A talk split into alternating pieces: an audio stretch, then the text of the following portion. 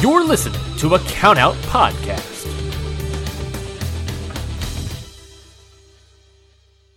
Um, I honestly don't know what we're talking about today. I never charged my phone last night. So I'm gonna do that while we sit here. I'm gonna start streaming. I'm not. Well, uh, that would that'd be awkward if you were also streaming. It sure would be. I guess I Maybe could. still- We could stream to your Twitter account. I guess technically. I think maybe. Huh. Anyways, Well, mm, anyways, here we go. Three, two, one.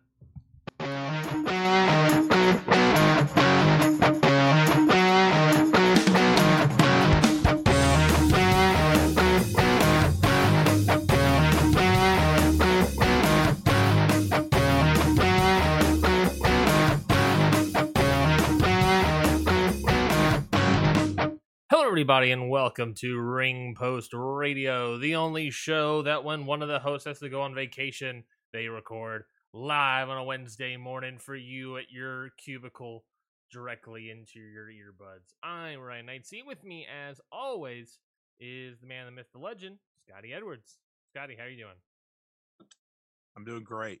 Doing great. There's, I, I honest, I'm not gonna lie to everybody. Have no idea what we're talking about today. Haven't really connected those dots personally. Ryan's the one that set the show up. Well, he usually does, but uh, yeah, we never discussed a single thing we were talking about this week. So I'm just gonna sit here and uh, do my thing and uh, act like I know, and I'll just, you know, I'll just spit out my takes when I need to because that's usually what I do, anyways. My eye is bothering the shit out of me, so that's awesome too. But yeah, let's talk about uh let's talk about some wrestling.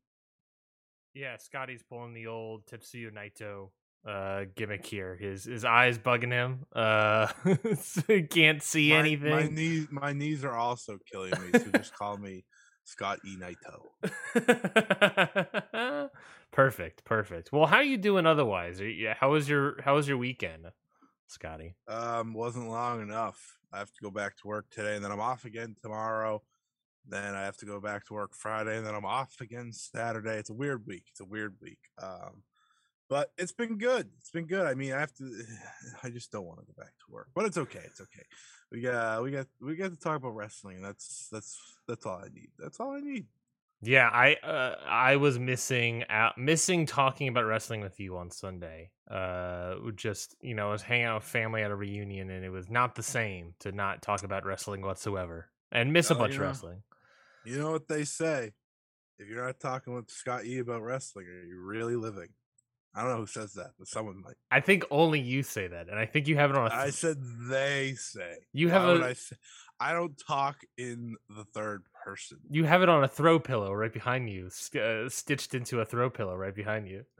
You don't know that. it's I, awesome. I want to make one though. It's- Maybe that that there's my first merch, personal merch. If you're not talking wrestling with Scott E, then you're not living. Or I don't even know what I said. No, what, just keep going. Just keep going. Uh, all right, I'll just keep going. okay.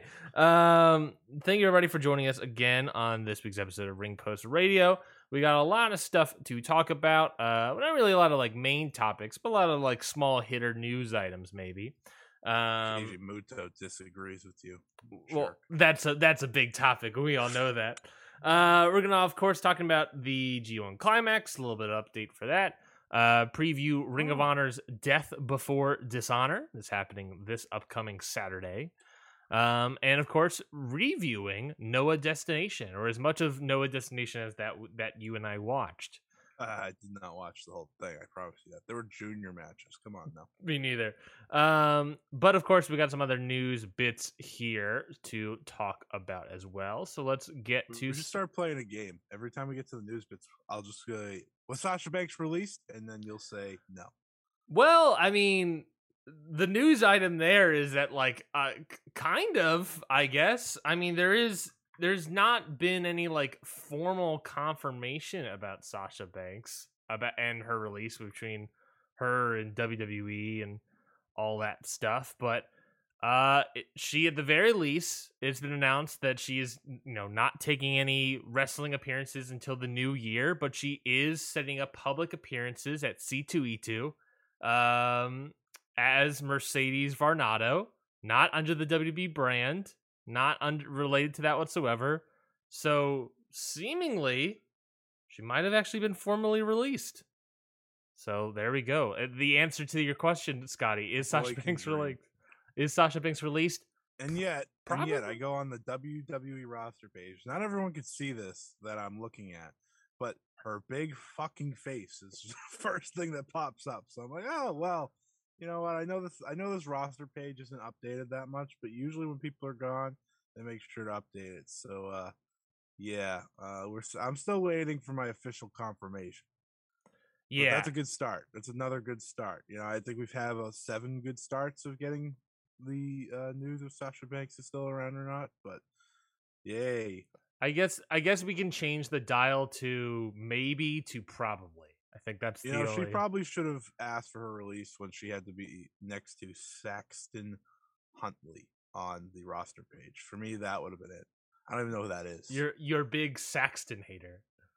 Yeah, I sure am. Have you ever looked at the WWE? I'm sorry, we're going off brand here. Have you ever looked at the WWE roster page? Uh, Like yeah. within the past year? Uh, no. Oh, yeah, for the show. For they the show. literally put Roman Reigns twice. twice yeah. as the biggest photo on the entire hmm roster page. Just tell me who you care about the most without telling me you care about him the most. Like what a joke! I put the Usos twice too, but their boxes are so small. Anyways, you can we can we can uh, I like we were doing. I like the vacant WWE Women's Tag Titles, and then after NXT last night, we have one Yes. half vacated NXT. or Roxanne. It's okay. Roxanne's the best women. Uh, uh, wait, one second. Let me take that back. She's the best women's champion in NXT, so it's okay. Uh, of the two, yeah, I agree. Yeah. I- Also, people aren't going to like this, but she's also better than Liv Morgan already, so that would be pretty cool too if she gave that. that uh, just move on. Other WWE I, news. uh, other no, other WWE kind of news, sort of a fake out psych move, is that uh, there was a report by Andrew Zarian that said that uh, that uh, USA Network had briefly changed the past Monday Night Raw's rating from a PG to a TV 14 rating. This was, of course, announced by Andrew Zarian of Mat Men Podcast. That follow up with additional information. He eventually took walked that back, saying that he received a memo that went out within the USA Network that briefed the change for July 18th.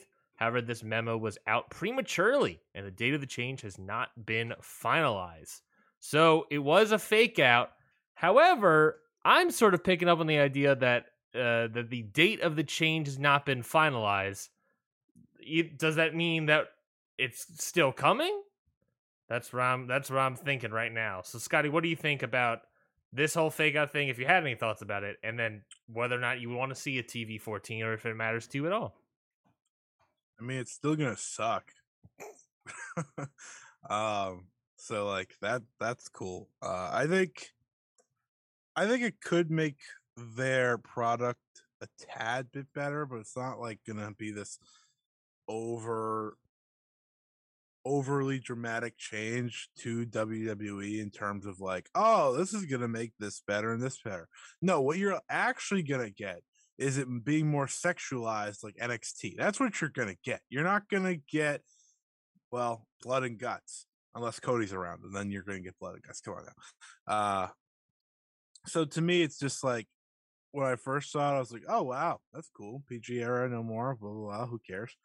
Um, but I'm not gonna like sit here and act like it's gonna dramatically change anything because it's not.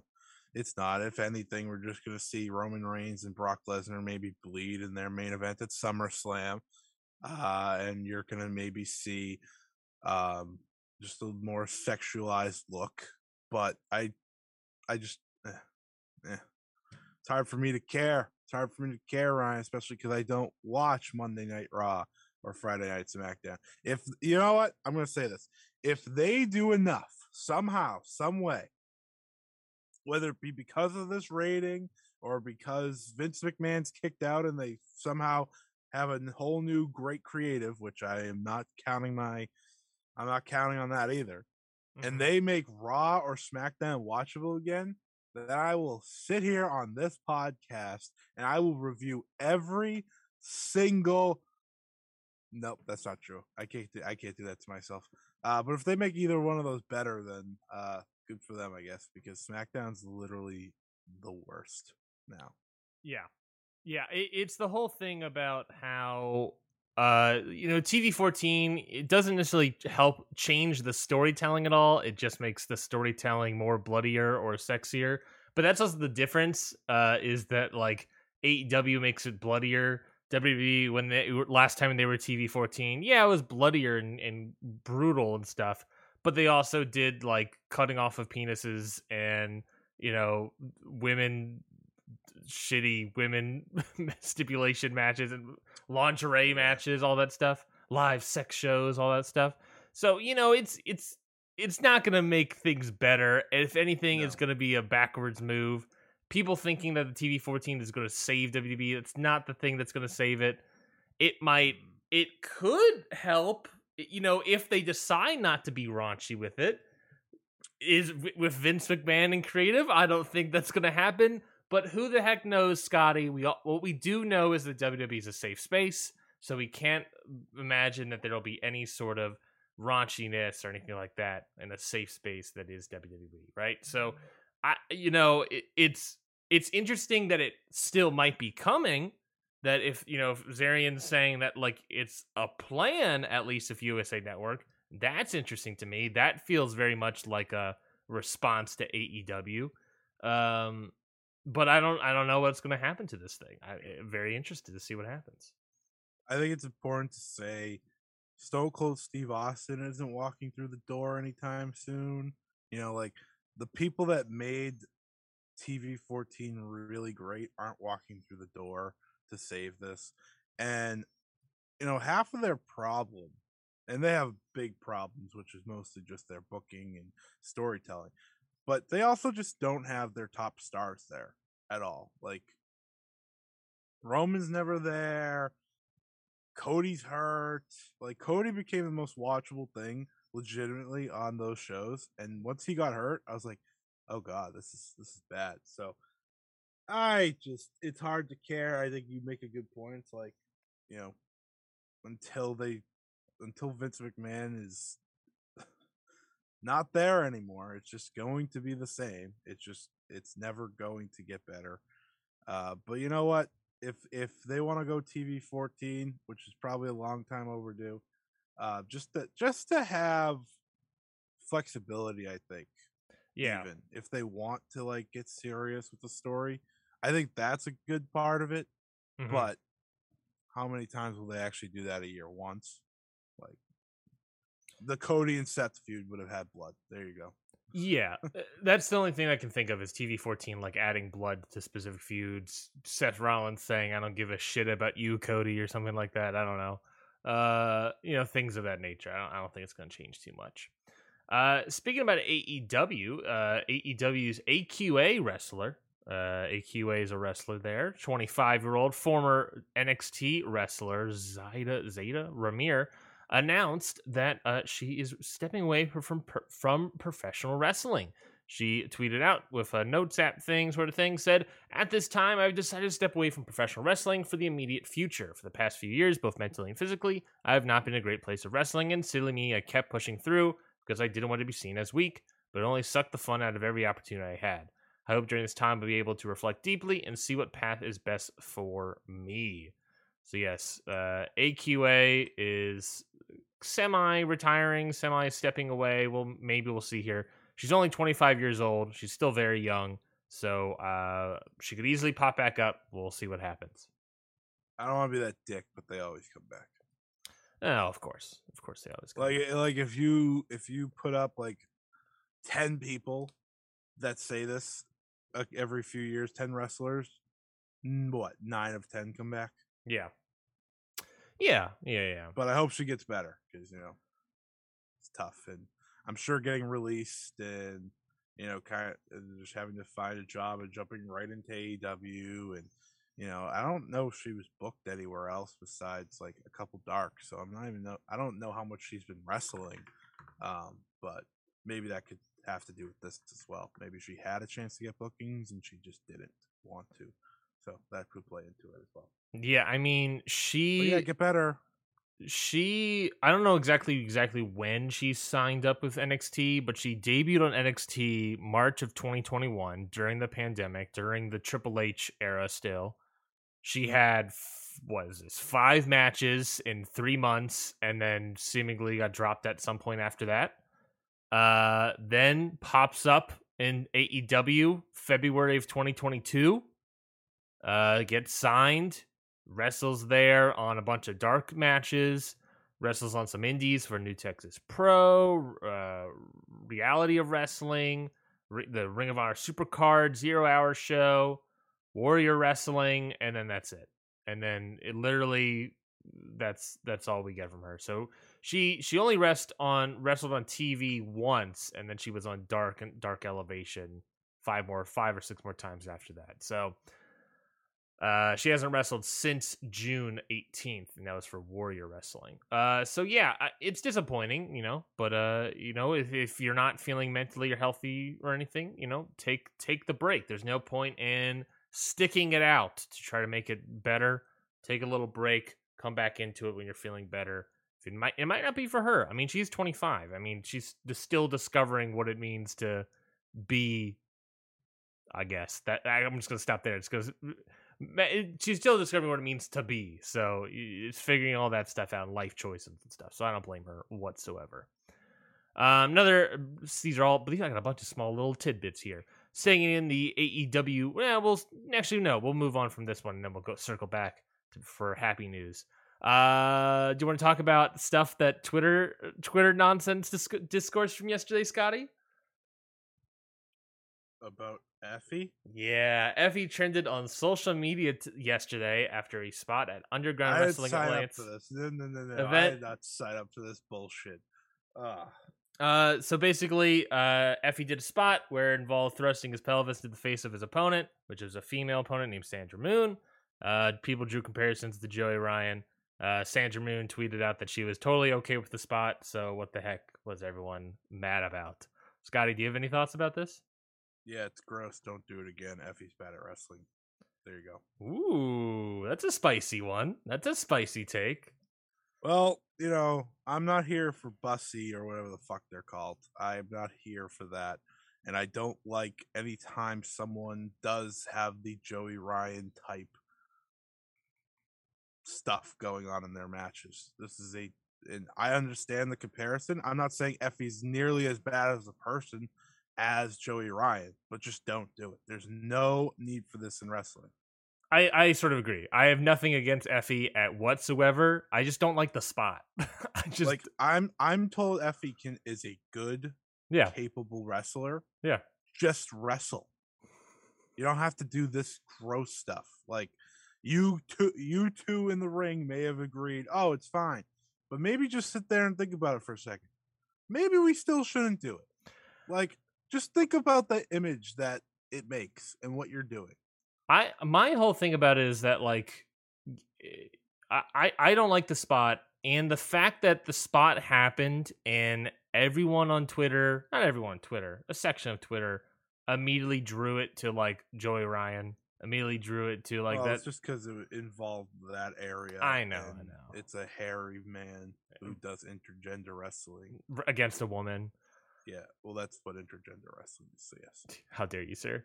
uh yeah no it, it, it's just that like i don't i i just personally i don't like the spot i don't like it when it happens in any other context uh even if it's not intergender i just don't like the Yeah. spot so it's for me it's a spot thing i don't have issues with effy i don't have issues with sandra moone i don't like the spot i don't like wrestlers doing No. that spot i don't think it's fun No, if you're gonna do intergender wrestling, just wrestle. That's why people are there to watch you. It's to watch you wrestle, not do these, you know, kind of like disgusting things that just don't belong in wrestling. hmm um other disgusting things that don't belong in wrestling uh Oh michael God, El- so many. Michael Oh, Elgin uh, is reportedly arrested in Japan for stealing protein powder.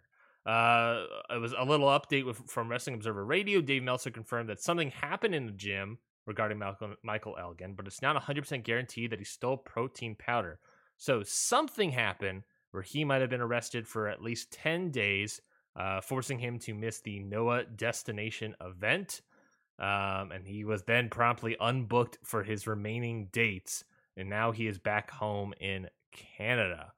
Uh, so, Michael Elgin uh, was seemingly arrested, but now he's back in Canada and no longer works for Noah. He's, on, he's since taken on social media to refute the idea that he had any jail time at all and that he stole protein powder. The N1 victory looks great. Uh, the tag team champions and Noah are great. So yeah, I don't, I don't see the problem.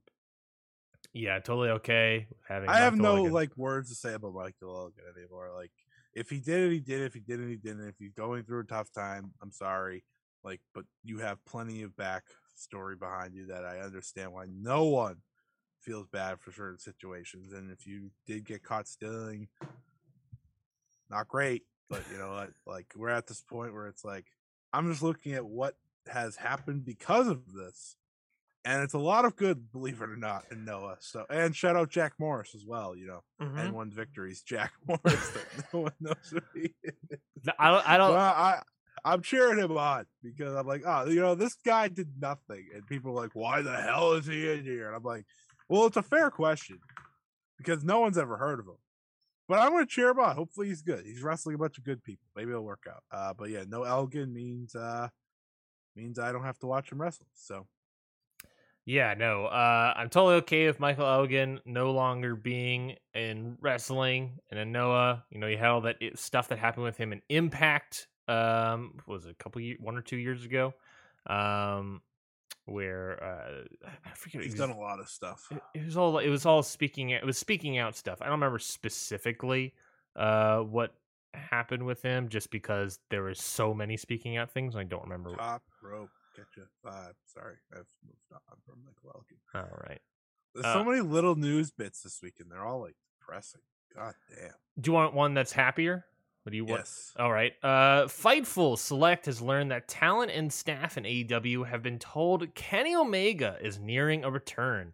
Details, tentative creative plans, and how it changed other plans, as told the talent staff, are now in the full story at Fightful Select. So, Kenny Omega is nearing his return to AEW's ring. so happy. Jesus Christ. Uh, because okay, so fun, fun, fun little thing here. I thought when they said it, I was like, okay, okay, let's go through the people that have problems because I didn't consider Kenny for a second because we just knew that he's dealing with every injury in the book. Mm-hmm, mm-hmm. I was like, okay, maybe CM Punk. That'd be cool because you know Meltzer talked about that the other day and gave us a window of five months, so that was cool. Um, then Bryan Danielson, we haven't heard about him in a while. I was like, oh, maybe he's coming back because he has the kind of injury where he can walk back in tomorrow. Um, or maybe it's Bayley for WWE because they didn't, he didn't, you know, Sean didn't say it was AEW, mm-hmm. and then he drops the bomb that it's Kenny Omega. Mm-hmm. Kenny, Kenneth, the best bout machine. Did you see? Uh, timeout, timeout, timeout. Did you see Ospreay's new shirt? I did just see it right before we started. uh, better, better than the best bout machine on the back. Great oh, so what, does the, what does the front say? Uh, something about one wing angel. I feel I can't I read. It's like Billy Wanker or something. Uh, anyways, can't anyways, read. Can't read that font.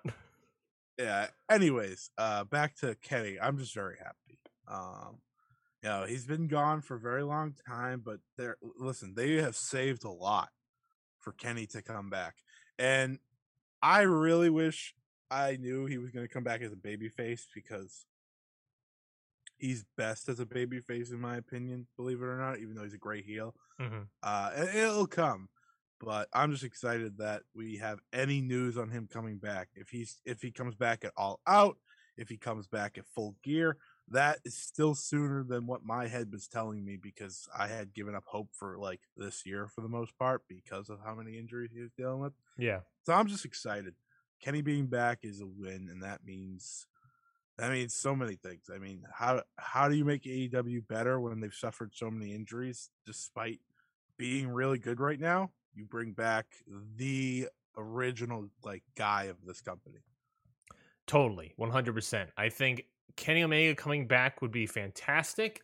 I think, of you know, it's just saying that they're they're they're planning. You know, is nearing return. We don't know if he's ninety percent, if he's seventy percent. You know, we don't know He what. said he'll never be hundred percent. So Yeah, and that's coming from the horse's mouth there uh, of Kenny Omega. But uh, the goat, worth the noting, mouth- he hasn't been hundred percent in like six years. yeah, I, I that's the thing. It's like seventy to ninety to one hundred percent. You know, that's that's been par for the course for Kenny Omega for a long time. So maybe that's fine.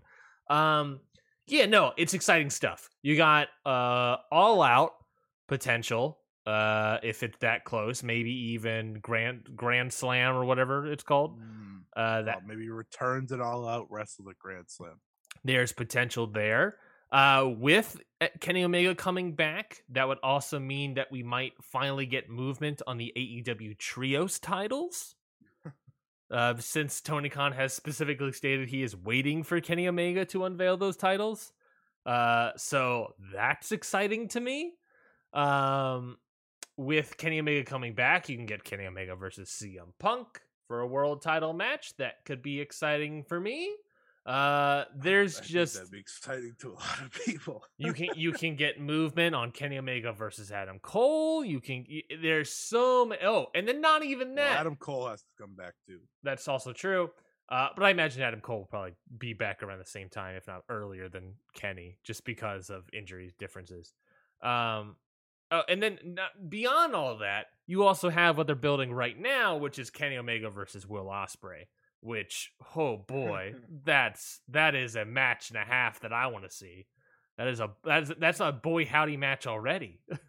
yeah, they've they've built that one up a little bit. They that match is the most built up match in wrestling, and Mhm. they aren't in the same company. Kenny hasn't wrestled in almost a year. It's it's uh it'll be special when it happens. Yeah, I am 100% excited for that match, and I cannot wait for it because, boy, howdy, that should be good. Um, but yes, that is Kenny Omega potential return. And we get trios title. Maybe he comes back in AEW All Out, and they do trios titles, and the finals are at Grand Slam. Whew, just give me a t- trios title tournament. That's what I need, folks. Oh, it's just oh, I want it. Anyways, uh, let's talk about some main topics here. Uh, let's talk about Noah Destination. Let's. oh, we won't talk about this. So I want to just say shout out uh, Swerve and Keith Lee. They won the titles, and I jumped out of my chair when I watched it. So very happy that they won. I mean, that was a week ago now, so it's a little late, but Mhm. I don't care. I wanted to give them credit because that was fantastic. Also, a fantastic tag title match. Fantastic title match. Uh, yeah, it's been a week ago, and I'll I'll be at Dynamite tonight. Actually, I'm going Wow, tonight. you're you're you're lighting the fuse. I am in fact lighting the fuse. I'm bringing my flamethrower. Uh, so I'm gonna light it up. Uh, Dynamite. Fyter Fest Fyter Fest Part- week two. part duh. Yeah, I'm gonna I'm gonna watch Chris Jericho and Eddie Kingston battle it on in a barbed wire death match, which I have. could be really good or really bad. Yes, And I have confidence in these two. Actually, that'll be really good. Their, I mean, their match at whatever the I forget what the pay per view that was, but that singles match between the two of them, uh, Chris Jericho and Eddie Kingston, was fantastic. Uh, Revolution was it Revolution? maybe that sounds right. That Yeah, sounds was. right. Yeah, because the Anarchy in the Arena was uh, The one after that. Uh, so you know, and this will also be a feud ender too. So you know, I'm excited about this sort of so thing. they say. Rest of the rest of the card is uh, you know, hit or miss, I guess. But uh, you know, that the main event should be good. I'm hoping. Uh, Listen, not all of us can uh, just go to a dynamite and get FTR versus the Young Bucks. I can, but you know, not everyone can. Or go to a a, a, a sub promotion for AEW and see FTR versus the Briscoes two out of three falls. You can. You know, I can't. I gotta. Yeah. I gotta ha- stick it I out. haven't. Uh, I don't know yet if I can go, so we'll see. But there's, uh, I have some stuff going on that day. Ooh, well, we'll find out, I guess, next week if Scotty went. Uh, well, let's talk about Noah Destination, uh, a big pay per view coming out of Noah Pro Wrestling Noah, everyone's favorite green promotion. Um, Wait a minute. Yeah, that's probably right. That's Okay. probably true. Uh, Unless you really like Pro Wrestling Eve, but I, I highly doubt it. no compared and eh, compare and contrast the two. Which one has Rob Van Dam? That's true. That's true. Uh, one of them could even get Jamie Hayter. You know, so is that is that fun? Uh, so Noah Destination they had a show at the Nippon Budokan uh last weekend. Three thousand two hundred in attendance, and they got a whole card. I know for a fact that Scotty and I did not watch all of this card because a lot of the No, I junior don't watch the matches. junior match. Just come on now. Exactly. Unless it involves Dragon Gate, I don't watch them. Did you watch the opening match? Ohara, Hi69, Shuji Kondo, and Tadasuke versus Atsushi No, defeated No. the team of Atsushi Koji, no, Daisuke Harada, Extreme Tiger, and. Yohei. no, no. Did you? I was trying. I was trying to save you some time there. You just weren't letting it happen. Yeah, it's fine. Let's just talk about the news-worthy matches then. Let's talk about uh, for let's talk about our new wor- new worthy matches first, which is of course the singles match, the first ever match in the Pro Wrestling Love uh, uh series for Keiji Muto's retirement tour, and it was in fact Kaito Kiyomiya defeated Keiji Muto in 26 minutes and 28 seconds. I thought this match was fantastic. I thought that they did a lot of uh, the constant Kaito Kiyomiya scouting out the dragon leg screw was fantastic. Just like five or six times in a row, just never getting it. Uh, people watching the camera watch me do the set up for the Shining Wizard. Ryan's about to get drilled. oh shit! In the back of my head. Ah. uh, I thought this match was so good. Uh, but Scotty, uh, I know you have a lot to say, so I will give you the floor now. This match was phenomenal. Phenomenal. I never doubted him for a second, him being the one, the only Keiji Muto. Ah, this is legitimately, for most people that I've talked to, a top 10 at the least match of the year. And, how, you know, how could I be shocked? Keiji Muto went in there and he said, you know what? Got my working boots on today. Let's do this. He did a top rope hurricanrana that had my heart beating out of my chest because I didn't know if he was gonna get it or if he was gonna, you know, other things. Um, you know, this this man is out of his mind. And then in the end, he gets well, he didn't get pinned, but he gives up to the figure four. Oh man, Mwah. couldn't have done it better myself. I'll never doubt Keiji Muto. And shame on everyone else for doubting him either. Okay, maybe I had a little doubt going into this match. All right, maybe I had a lot of doubt going into this match. But let me tell you, they deliver. And it was phenomenal. And Kaito Kiyomiya gets the biggest win of his career. I don't care that he's been GHC world champion. This is the win. Now push him to the moon. And I mean that seriously because, you know, after the match, Keiji Muto says, yeah, now he has my moves too. So now that Kiyomiya has added the figure four, the shining wizard, to his block of moves. It's a passing of the torch moment, a fantastic passing of the torch moment one of the best matches of the year, in my opinion. And I'm not just saying that because I do actually like Keiji Muto, and I think this is the best. This is the most complete Kaito Kiyomiya has ever looked. This dude is a star. There's a new world champion that I hope gets a decent reign, but it should be go right from this this current GHC heavyweight champion to Kiyomiya in the future. Noah did something this past weekend, and it was bring interest back to their promotion. And you know, after the waves of emotion, I think a lot of people have gone through as a Noah fan this year, it's great to actually come out of a show and be like, "Wow, I like where we're going." And Yeah. this is this is that time. Like I love where they're going with a lot of certain things. Is it perfect? No. But Kaito got a big win against Keiji Muto. Just a phenomenal match. and oh man, it was great. It was great, and now I'm tired, so I'm gonna stop talking.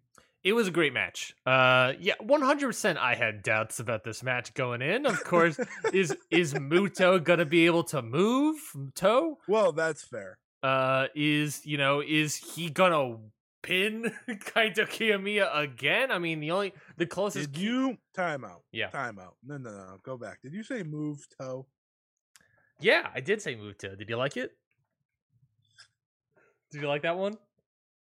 I got compliments on my on my pun game last. Yeah, we don't. Well, I'm not giving. No, no, no, no, no. Jason should not have gave you credit, and because now I have to hear them every show again. Yeah, I guess that is true. You will be forced to hear them, but they're good. They're gonna get better every single time. Um, so yeah, I had doubts uh, whether or not he can move toe. I had doubts whether Kaito Kiyomiya could even win. The closest he ever got was a draw. So very concerned about that because, like we said last week about this match, ha- whoever won this match, in my estimate, really determines how the rest of this retirement tour is going to come out. Is it going to be Keiji Muto winning every single match? Or is it going to be maybe he picks up some wins, picks up some losses, or maybe lose them all? Kaito Kiyomiya won here. And I think that is very interesting news uh, because, you know, it, it's a win, but it's also like, you know, I'm doing everything to like, I'm going to take on Muto's, you know, move that torch over to Kiyomiya, move into the N1, and maybe get the win in the N1. Uh, and that would be, you know, continue that momentum for Kiyomiya Yeah. uh Keiji Muto, he can go off and do other things and wrestle other people, maybe even in other promotions. Um, seeing how that shakes out. But it's very interesting to me uh that Muto has decided to lose here. He didn't have to. He didn't have to be, be but he's decided to. And that makes me think that the oh, at the very least, it is wrestling. We just talked about it kind of with AQA. It is wrestling. But him losing here, Keiji Muto losing here, does bring for me more legitimacy to this retirement than ever before. We'll see how it turns out in the next four matches for Muto. But right now, I'm like, all right, this actually might be an interesting watch and might be worth making sure I watch all these matches. Uh, it's not going to be a Muto win fest. Uh, it's gonna be we're gonna get some actual Listen, matches listen, that matter. it- it- this could have went two ways. It could have been a win fest, or it could have been him actually doing the right thing. hmm And truthfully, I would have been here for both of them. Uh, but I'm very happy they picked this direction because now Kaito, he feels made in a lot of ways. Like the fact that Muto decided to give his moves to him, Yeah, like that's that's not just something that happens. Like no one can make Muto do that. Mhm. No one can make Muto give someone the Shining Wizard or the Figure Four. Like that is what they did here. And I thought, you know, and I, I we talk about Muto a lot, but Kaito's performance in this, it's why this match is so good. Like Yeah. you brought up avoiding those dragon screws. That was it was just masterful every time. yep. And then he'd go right back at him and hmm you know, when he hit the Shining Wizard, that was great. And when Kaito hit, uh, not Kaito, Keiji Muto hit the Shining Wizard, you kind of just sat there a little bit and you're like, oh. And then and then he hit the second one, and then he hit the third yeah. one, and I'm like, oh you're- no. You're like, oh God, he lost. He hits the Hurricane off the top, which, by the way, terrifying, but it was like picture perfect once he got it. yeah, Um, I thought if he hit the moonsault, it was all over. Let's just let's just admit that he hit the moonsault. Uh, but yeah, it was a great match. It was it was so much better than I could have imagined as someone that was like this was the match. The same day the goddamn G1 started, this was the match. I literally woke up, walked over to my computer, turned it on, and watched it unspoiled. And it was so worth it. totally, totally. And and we're not even talking about the finish. The finish being Kaito Kiyomiya Oh, yeah. destroying, going after the legs, drop kick after drop kick to both of Muto's legs, locks in the figure four, uh, and and I not really taps him out, but causes forces Ah, him to submit. okay. Listen, Muto's gonna keep some of his magic. Yeah. here. he can't tap out. He didn't do the moon assault. He didn't tap out. Uh, he did give up though. Uh, when Kaito Kiyomiya got the win, and like you said, he got passed down the I Shining saw Wizard. people be upset about him, like how they embraced after how Muto was just kind of walking away.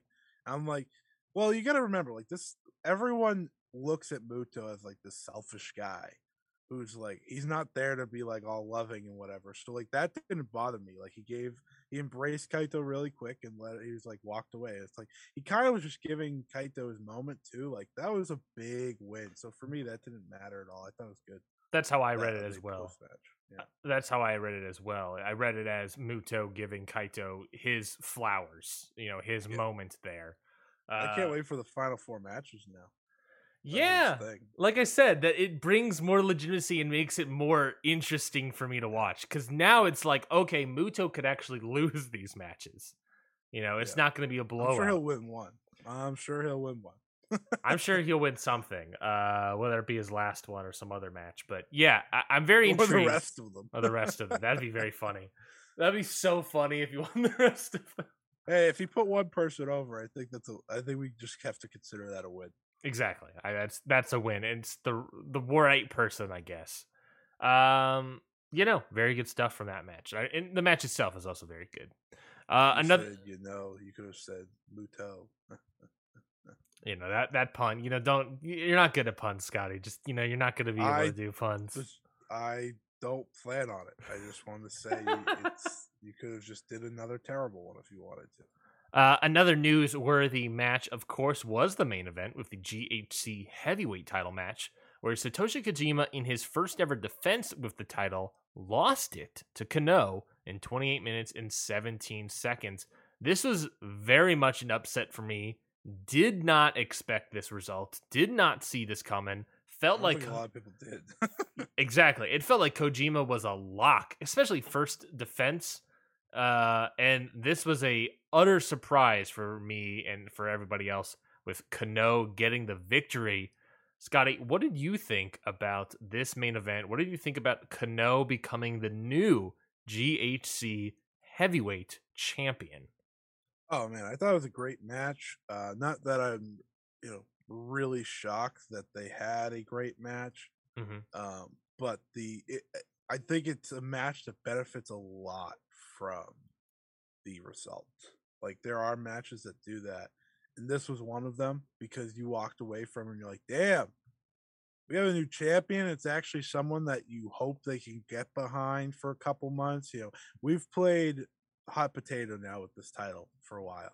You know, went from um, Nakajima to Fujita. Fujita had to get rid of it, obviously, because of COVID. Mm-hmm. And then Shiozaki won it. Shiozaki dropped it to Kojima, and now Kojima has dropped it to Kano. Let's settle now. Let's have Kano have this great title reign. one, I definitely think he deserves it. Um, and two, it makes for a lot of great matches coming up.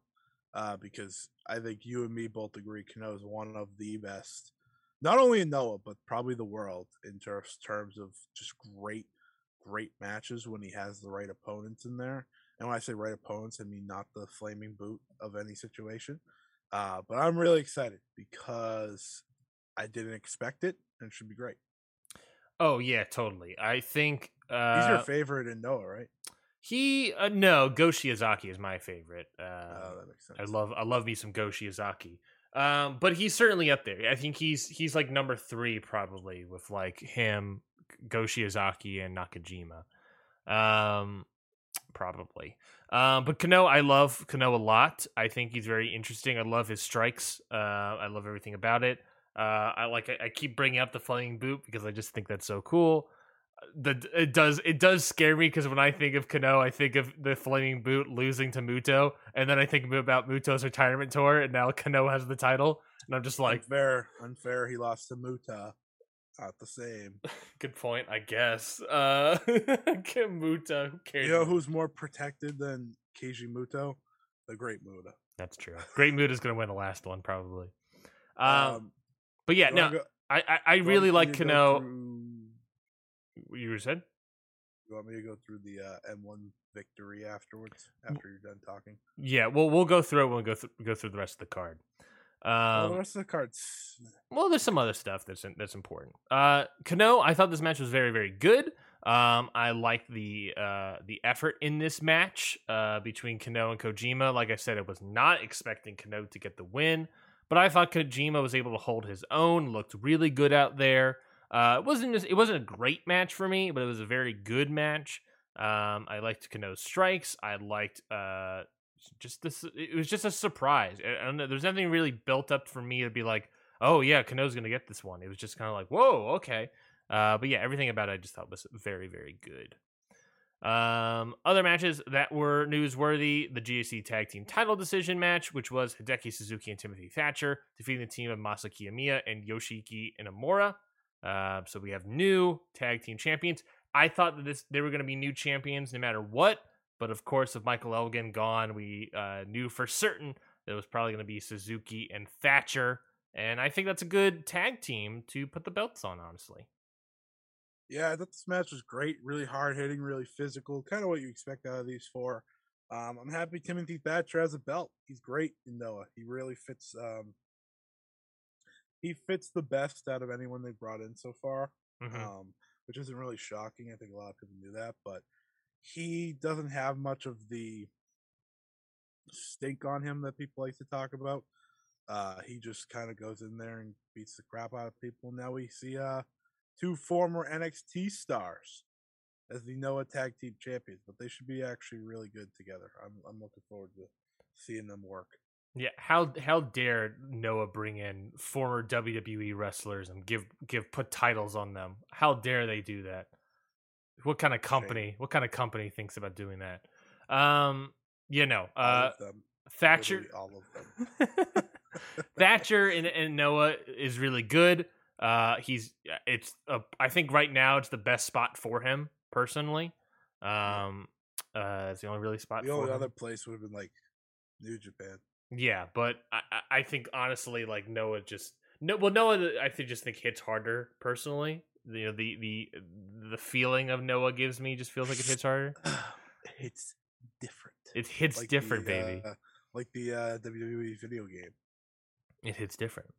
Uh, but I love seeing Thatcher out there. I think he's doing great stuff. Also, he's jacked and ripped, and I'm I'm upset about it. Um, other newsworthy matches: the hardcore tag team match. I know Scotty for a fact wants to talk about this. Masato Tanaka and Rob Van Dam defeated the team of Nasawa Rangai and Super Crazy in 10 minutes and 46 seconds. Devastated we're not getting Kojima versus Rob Van Dam for the GHC heavyweight title. It's it's. I mean, yeah, it's it's just a disappointment. We got to get Rob Van Dam in there. Now, who- Rob here's Van Dam's not bad. I want to put that out there. Like he is not bad. He had he hit a great five star frog splash to win this match. yeah i th- i i thought the match itself all four members of the teams like they're older so they're all like slightly moving a little slower than they used to of course. But other but it was well hidden. The tag Yeah. aspect the hardcore aspect was able to hide all that nonsense for the most part and just made it really enjoyable this match. Uh and rob van dam like you said can pretty still pretty much go. Uh yeah. And honestly, I would love to see Masato Tanaka and Rob Van Dam challenge for the GHC tag titles. I, I would too. That would be great. They were good together, uh, which I kind of expected, but I don't know why. It's just like I know people like when he originally got announced for it, people just laughed, and I was like, I don't know. I I know Rob Van Dam wasn't great in Impact, but like we have to remember the stages here. Like he he's not going to go all out at Impact. He might go all out on the bigger stage of like these Noah shows that he's appearing on. It's not like he's appearing on their mini ones. He's appearing on their major ones. So yeah, I I I hope they keep bringing back RVD because he actually looked good. He's not hurt uh, anymore, and he seems like he's having a good time. So that's always important. That's always important. Uh, speaking about a good time, this is the last match, uh, unless you have other matches you want to talk about. Uh, Ninja Mac versus Dante Leon. We got to talk I about this. so watch this. You didn't watch it. I thought No, this I match. I don't. I wouldn't watch this on the Indies. Why would I watch with Noah? I guess that's true. I watched this match. I thought this match was fantastic. I thought this match was really, really good. The it, ju- it is just it, it it this match feels like for me. It's gonna be wild comparisons. So, so strap in, folks. worried. This match feels to me got the same sort of discourse for me as like the best of Super Juniors Ricochet Ospreay match of like the flippy flippy Magoo nonsense and people getting all upset about it. Uh yeah, there's flippy Magoo nonsense in here, but I like flippy Magoo nonsense when it's done well. Please stop saying flippy Magoo. It makes me feel uncomfortable. That's fair. Um this had flippy shit in it, but when it's done well, it's really good. You know, the, Dante Leon had a fantastic cutters. There was a uh, what was a six thirty like Phoenix splash or something from Ninja Mac, just an insane move. It's just it is the next level of high flying that some people are on board, some people are not on board yet, and eventually, you know, this is the, this be that thing. But I think this was a great breakout moment for Dante Leon. Ninja Mac got streamers, so they're really setting him up as this next big guy for Noah uh, in terms of the junior division. So I I will be watching the junior junior division if Ninja Mac is the champion, and you could you know that for certain from me. So uh, I'm I am fully on board in the Ninja Mac in Noah train. I, I think he's been really good, fantastic work, uh, and I would like to see more. Uh, honestly. Wow, I, I, I don't think you could have sold it better there. I think you're uh, all in on Ninja Mac as the future of Noah. Look, man, it, I need someone to have. I need. I need to have something to watch in the junior division, and it's Ninja Mac. It's not going to be Hayata. It's not going to be any of these other scrubs. I need Ninja Mac in there. It should never be Hayata. That's ever, what I'm saying. Ever. I just want. I just want to put that out there to the people listening. It never should be Hayata. He's mm-hmm. not good. He's bad. Um, uh, you want to talk about That's the N N one? Yeah, let's talk about the N one. Oh yeah, the N one looking good, folks. Okay, so the mat obviously hasn't started yet, but they're doing a two block system, mm-hmm. and the majority of both blocks are really good. Like yeah, really good. And the weak parts are like wrestlers that you know of. It's just like they're not up to the standard, I guess. But we'll see how they work. I'm actually intrigued by them. So A block here. We'll talk about it. Okay. Kano, the GHC heavyweight champion. Kazuyuki Fujita, you know, could could be a little dangerous, but I he's a good wrestler. I enjoy his matches. I want to put that out there. Mm-hmm. Um, he's very physical. Uh, Go Shiozaki, Masato Tanaka, Masaki Mochizuki, which I thought was pretty cool. I didn't know if he was going to be in it or not. Hideki Suzuki, Hijo Dr. Wagner junior mm-hmm. and Anthony Green. Look, somebody's got to beat Fujita, and we all know it's going to be Anthony Green. Yeah, baby. Anthony Green. I I'm happy for Anthony Green first and foremost, like that he got such a big spot. Yeah, but this poor guy is going to get rocked. he, he, he, got well Suzuki. I guess you know he's to get rocked by Suzuki, but they were both in NXT around the same time, so they you know they're going to have a good match. Wagner, that should be fine. Kano, Fujita, Go Shiozaki. Fujita is going to punt this poor guy's head off and just put his foot on him and be like, "Yeah, I won." He's going to. It's going to be like a three two minute match, maybe. I feel bad for Anthony Green against Vegeta. I, I don't know. I, that's the match I really want to see the most. Honestly, I guess now I'm thinking about the, it. The most important part is we're getting Fujita versus Suzuki. Yeah. oh my god.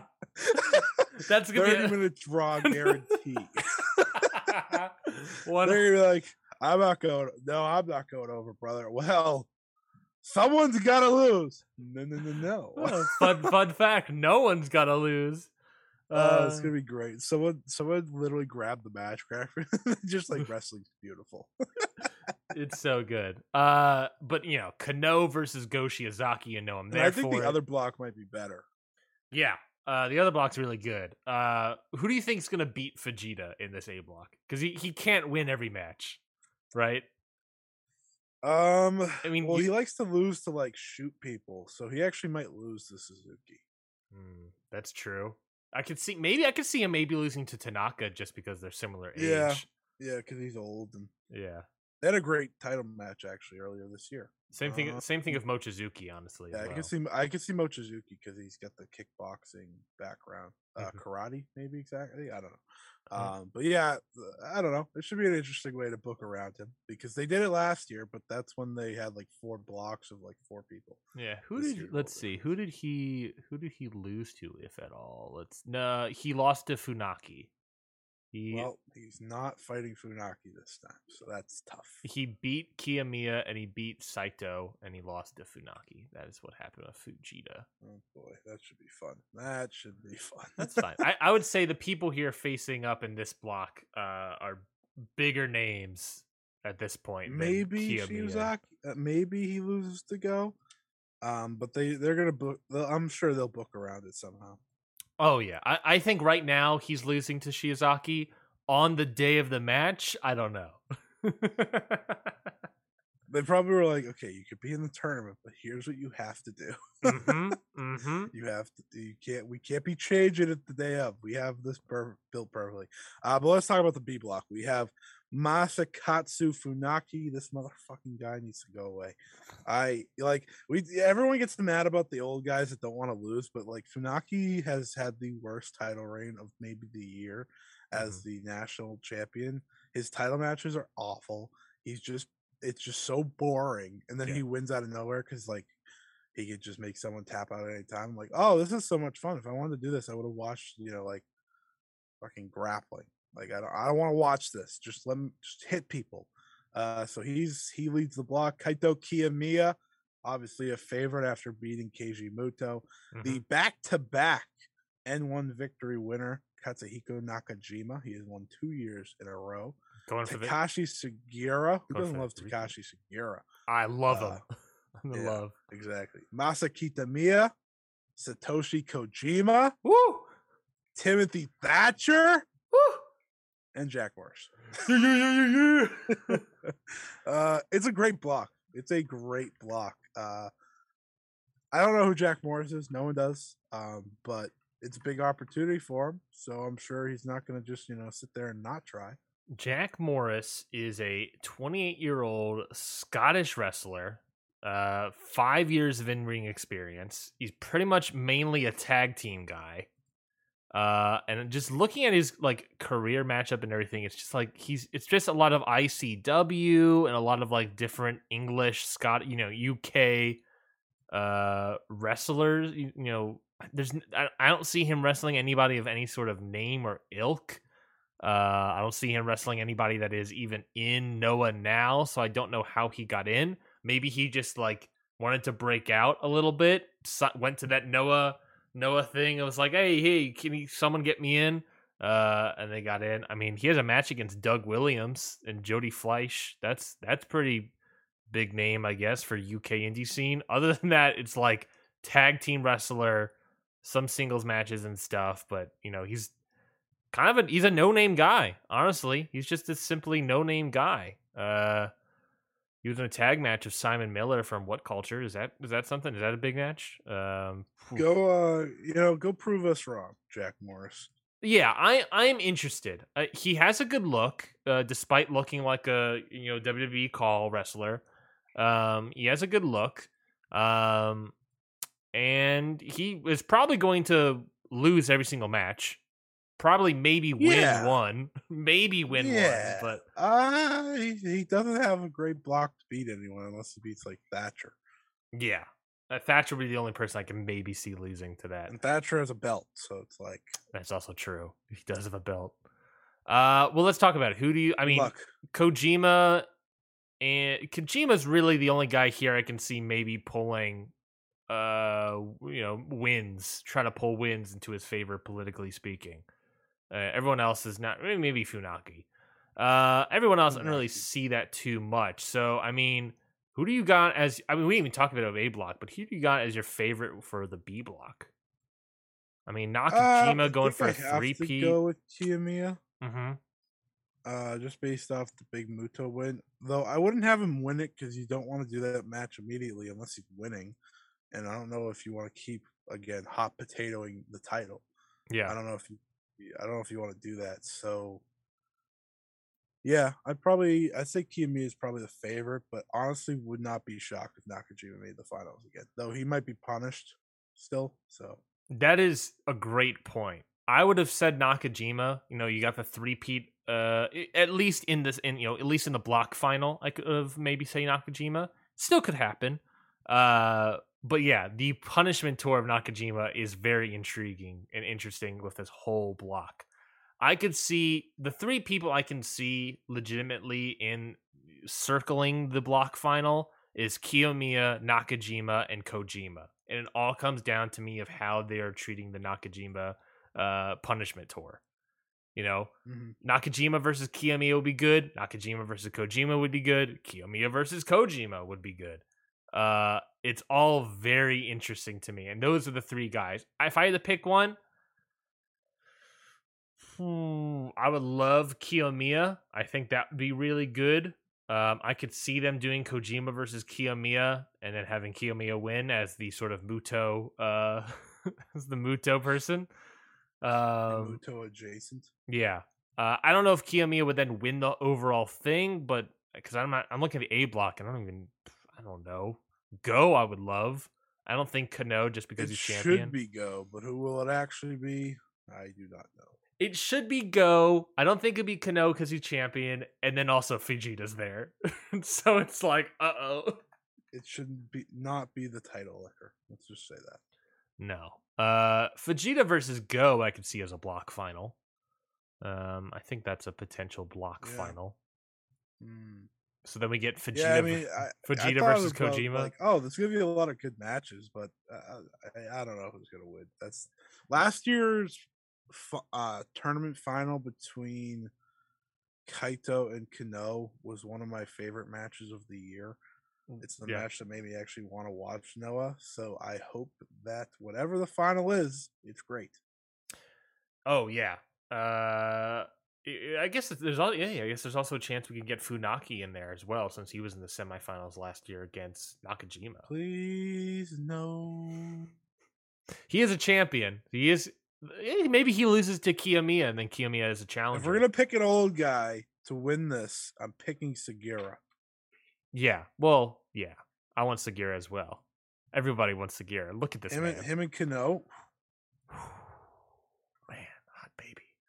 man, hot baby. Uh, I'm excited for when is, when does the N-1 start? Do you have it in front of you? uh August 11th. August 11th. Oh, yeah, not really It's right around the tournament corner. season. Not really right around the corner, but coming Yeah, but we're up. not going to talk about it again until it actually happens. So Yeah, we got we certainly got it some was time. it was now or never.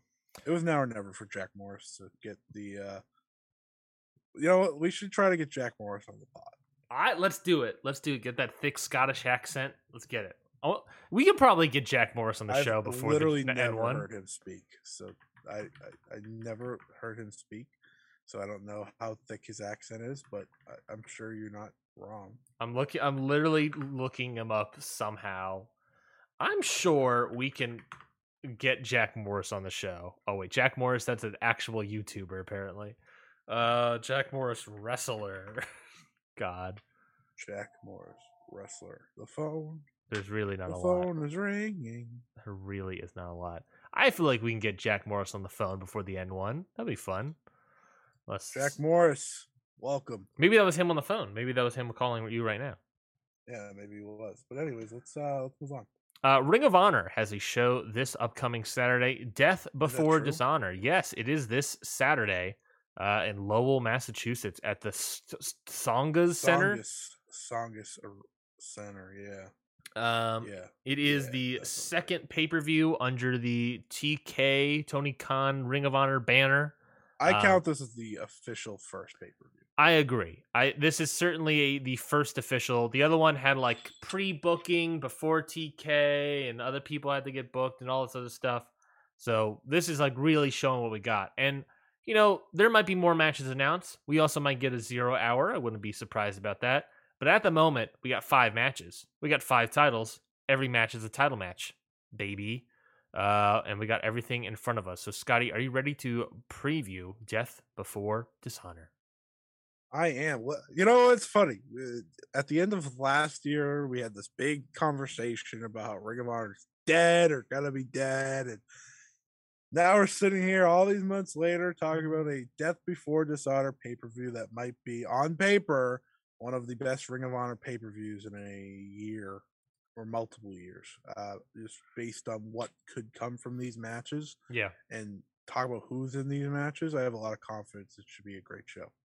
Same. I think this show should be fantastic. Everything on here looks The world really title good. should not main event. I also agree.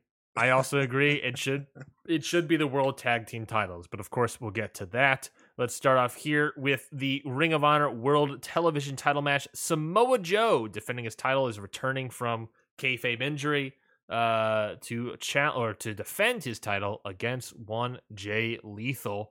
Jay Lethal, of course, got Sanjay Dutt. He's got uh, the big man. that I'm suddenly forgetting his name. So will they get Satnam involved? Singh? Satnam Singh, Satnam there it is. Singh? Uh, will they get involved? Who knows? But it will be Samoa Joe versus Jay Lethal. Who do you got? Is Samoa Joe hurt? Uh, no, I believe he was filming a movie.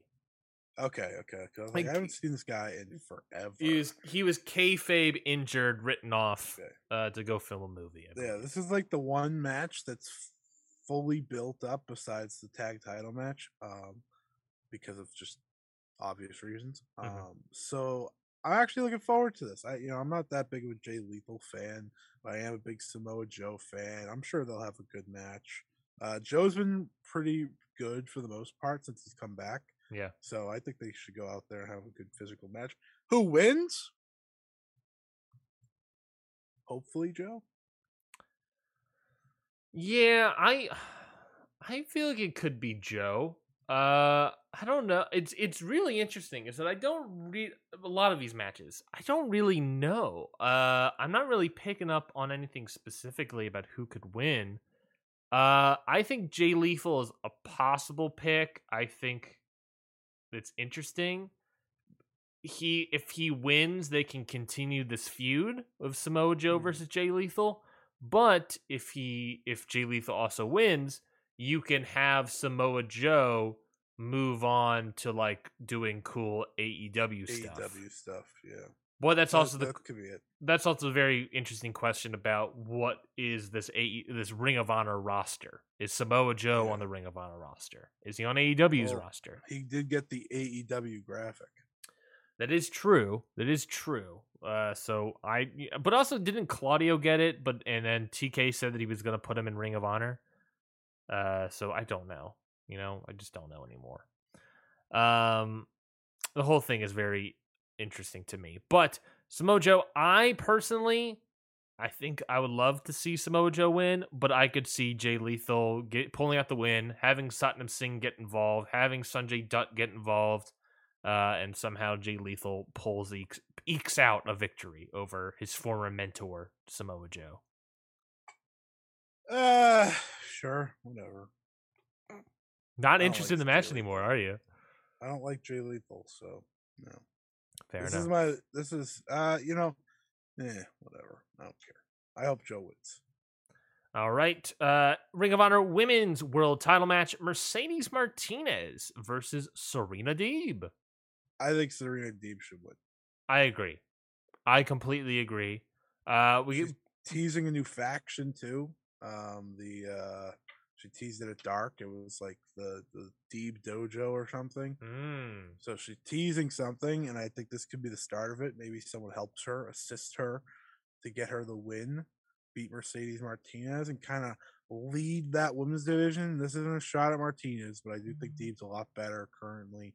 You know, she's it, not really because of age, but I just think Deeb is the better wrestler. And if you want to really develop that women's division in Ring of Honor, having Deeb at the top would be really, really smart. I agree. I think you put the title on the heel uh, to to help develop that women's division. Deeb Dojo, uh, that could be interesting. That could also be a good way of like sort of, you know, different element to add to this whole thing. I don't know who those faction members would be. It Uh, could literally be like sky blue. I I don't know. I, I I was about I was gonna say and hear me out. I was gonna say the Renegade Twins. Ooh, I like them. They're good. Uh, they're I, I believe they're I mean, they a- get wrecked every time they show up, but they're good. They do, so they might need some training in the Deeb Dojo. Uh, I believe also they're getting a win on Dark, uh, which makes me think, oh, that's interesting. Um, I think the win on Dark is maybe this week actually. Uh, so uh, I don't know. Uh, I think Deeb would be a better pick. I'm not a huge fan of Mercedes Martinez as well. Uh, so I Yeah. think I would just prefer Deeb to have the title, generally speaking. But I think also smartly speaking, it would just be a better thing for the division for maybe to have Deeb hold the title. Especially Yeah. if, if Lethal's not winning the title, then I would definitely also put the title on Deeb. That if weirdly enough. Then I definitely hope Joe and Dee win. That would be my that would be how I'd book this TK. Tony, Tony, if you're listening, I know you're not, but if you are, give it to Joe. Let Joe keep the belt. Give it to Deeb, and you'll hear the rest of my pitches for the rest of the show. So Mhm. just just just stay tuned. Yeah, the, if if every match is also a title match, there's got to be a title change, and we don't. You gotta toss. Well, that's true. You gotta toss. We need other matches on this card, like one or two, I think. Mhm. Um, but I like it mostly being all title matches because it gives every match time to breathe. It kind of feels like, kind of feels like an NXT takeover in a lot of ways. Yeah, back in the day when they Mhm. just do titles, yeah, and that's cool with me because you don't you don't have a TV show that builds up stories, so it's it's good not to just toss on a bunch of matches that are random, but you should toss on like one or two. Also, sign Bandito. God, I'm gonna get stuck with him being an Impact. Yeah. Is it gonna be Black Taurus? Black aka treated disrespectfully. That's true. That's definitely true. Um, yeah, I can see some zero hour. I can see at least like two zero hour matches, if not anything to the Yeah. main card. Um, Yeah, you should probably put Brian Cage and the two uh, goons with them. that's true. We don't have a we don't have a. Brian Cage match. We don't have a, a Gates of Agony match. Brian Uh, Cage just becoming a background player is like, man, that's tough. Remember when it was like, oh yeah, Brian Cage versus Kenny Omega, and now here we are. Um, uh, Ring of Honor Pure title match: Wheeler Yuta versus Daniel Garcia. There was a really good on the like road to uh, countdown, whatever they were calling it, uh, on YouTube. Really good promo off between Yuta and Garcia in like a one-on-one setting. You know, Yuta's bringing up you know, this match is set up as pro wrestler versus sports entertainer, but I thought you and I were cut from the same cloth. I thought you were a pro wrestler. Where's that guy who had a one hour draw in a, wi- in a 100 degree warehouse with me? Where's that guy, you know, after the car accident? And Garcia's like, no, no, no, no, don't bring up the car accident. And they really get into it. Very good stuff. Very excited about this match, this pure title match, Wheeler Yuta versus Garcia. Uh, phew, I, I could go either way on this one personally. Uh, I got no feelings and I don't care. I just I'm expecting a real good match. All right. This is this is the match that I have to uh finally admit. I am not as high on these two as anyone. Anyone. I, it's just the truth. I think they're both really good when they're wrestling people that are better than them. That that's cool. That's fine. Yeah. I didn't watch their hour long match last year because, well, it was an hour long. So, like, you know, it, it takes a lot for me to commit to that. Uh, if I if I know it's gonna be like an Omega Okada classic, yeah, I'll watch it. Yeah. But I did not watch this. So, so this is this for me going into it's like, okay, prove me wrong because I am always happy to admit when I'm wrong. When it doesn't happen that much, but when it happens, I'm happy to admit it. And these two, I think, have been great in their roles as part of the separate faction. So I think, you know, uh, Garcia's been great as part of the Jericho Appreciation Society, even though I think he's kind of a nerd. Um, but that's kind of the point. Like anytime he does stuff, like he has the hat. That's the whole point of the gimmicks. Like you're supposed to be kind of like Yeah. nerdy, and eh, he does it well. He does it well. Yeah. He's, get, Um, he's getting Wheeler- heel heat. you- He's getting heel and then. Will right, and Will Willa is a great killer. He, you know, his match with Moxley obviously, just that put him over the top, and he's been really good. But you know, I watched this Best of Super Juniors, and I think everyone can admit he was very underwhelming in that tournament. Uh, but these two know each other well. They get a big spot here where they the pretty much the mid card title or the second mid card title. The pure is this pure rules? Yes. See, that's why I'm worried. Okay, that's why I'm worried here because you can only go so far without pure rules can ruin matches. We, you and me have talked about this.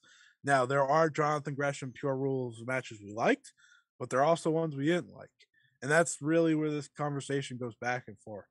Uh, I think this match, you know, confidently, I do think this match will be really good. I just don't know if it can get to that level that so many people are hyping it up to be because of those factors that I have as a fan is I'm not as high on both of them. Plus, pure rules kind of stink. So it's like I, I, I gotta I temper my expectations. But I do hope that after I watch this match, I just sit there and just clap and like that was you know that was fantastic. You both proved me wrong. You guys did it together.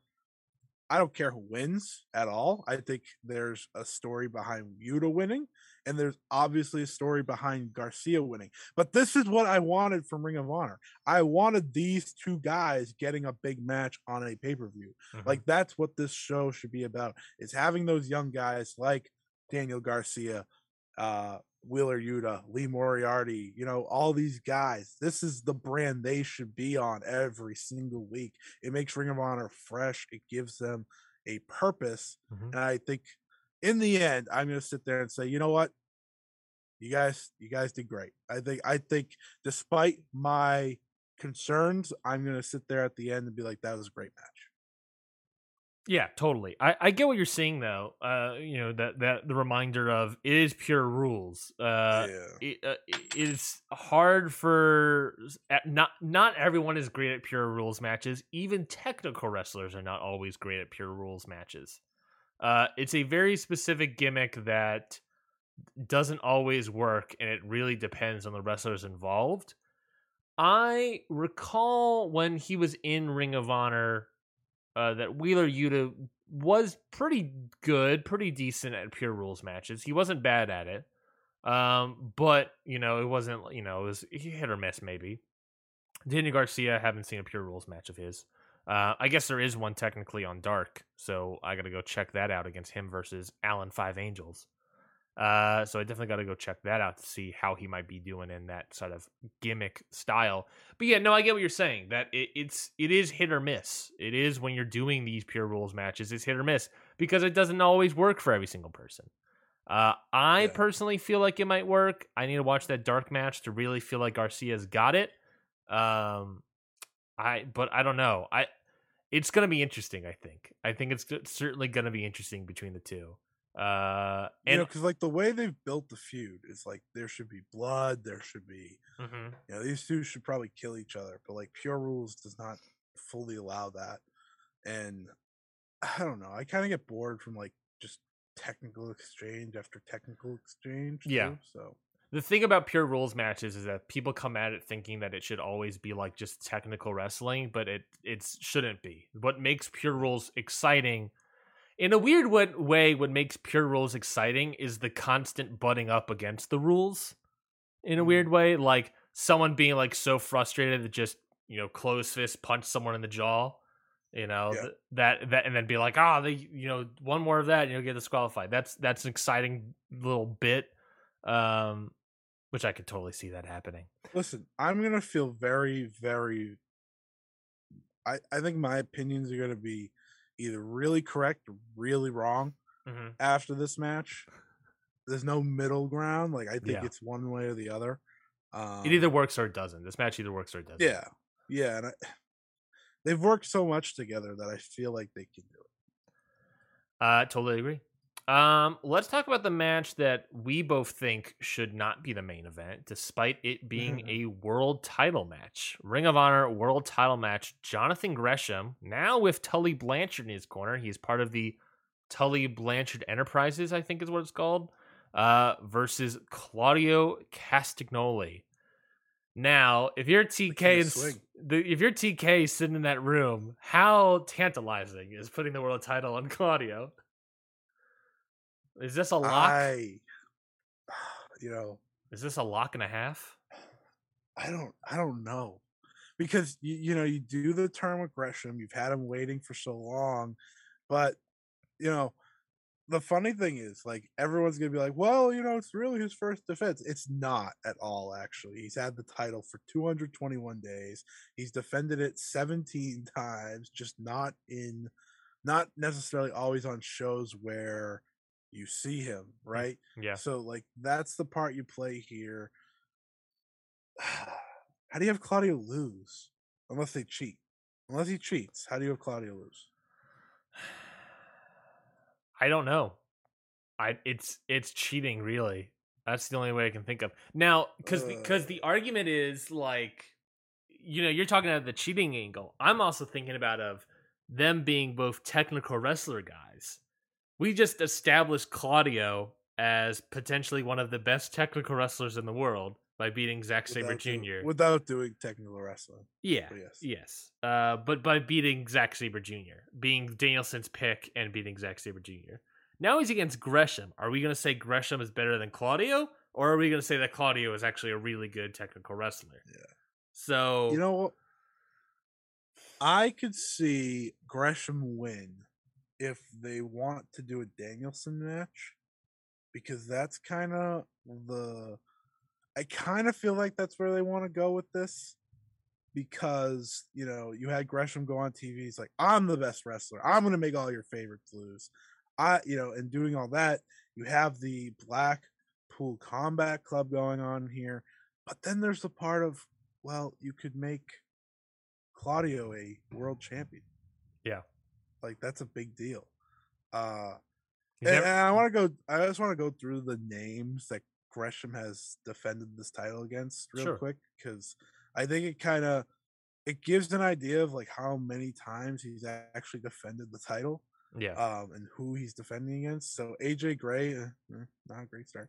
Uh, Adam Priest, Chris Sabin, Steve Maclin, Too Cold Scorpio, Josh Alexander. I'm pretty sure you were at that match. I was. Uh, Chris Ridgeway, Cody uh, Chhun, two H's. Cody I Chhun. think it's Chhun. Code, yeah. Chhun, sorry, sorry, apologize.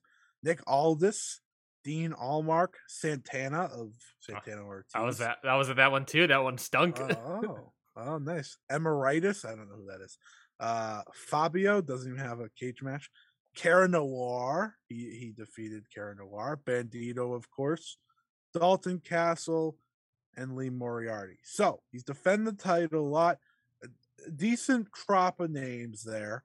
It, it really just depends on where they want to go with this Tully Blanchard's Enterprises story that they've just done do they want him to be that champion or do they just want to get it to Claudio? That's really the conversation we're having here. If Uh, I had to predict right now, I think Gresham walks out with the belt. really, Yeah, really, yeah. Because to me, you do the turn, you're gonna have people at ringside. Uh, I don't know. I I'm I think it's gonna be. I'm Claudio. 50 50. I I, I I prefer if it's Claudio. I think it's As a fan. Claudio. I'm thinking TK is like Claudio never held the Ring of Honor title, and he's gonna put it on Claudio just to make himself Mhm. happy. I think it's gonna be Claudio because he's been established as a good technical wrestler, so he can be the world champ. I also, I'm, I'm frustrated about it, but I'm also looking at the size difference in Gresham and Claudio, and Gresham and the other thing I'm worried about is legitimately the turn is there. I think the turn adds interest in this match and gives Gresham a good chance of winning and stuff. However, I do have concerns about Gresham and the Tully Blanchard Enterprises, TBE, because Brian Cage is also in there. And yes, we're joking about Brian Cage being an afterthought, but what if Brian Cage is supposed to be world title contender of that group and not Gresham? And they're moving Gresham down to the pure division or something like that. Mm, These are my concerns. Is that I could Yeah. see easily doing a Claudio versus Brian Cage match. And yeah. uh, so it, it that is where I'm at. Is that I right. I feel like they put him in there. They're going to slot him down, move Cage up to make Cage more important, and then he's going to face off against Claudio at some point. I don't know if he'll win. I think he'll lose, but But then and then because then we can get Gresham in a division that he's definitely really good in. Gresham versus Garcia, Gresham versus Yuta, Gresham versus Lee Moriarty, Gresham versus other wrestlers. Um, you know, I, these are this is what I'm thinking. I think that there are more things you could do with Claudio winning than there is Gresham winning. And I don't necessarily like it, but I think that's Yeah. what they're going to do. All right. Claudio wins. Yeah. I, uh, That's my preference. If I got to do my preferences for every win, Claudio would be winning. Yeah. Um, let's talk about our main event Ring of Honor World Tag Team title. Best two out of three falls match. FTR versus the Briscoes, number two.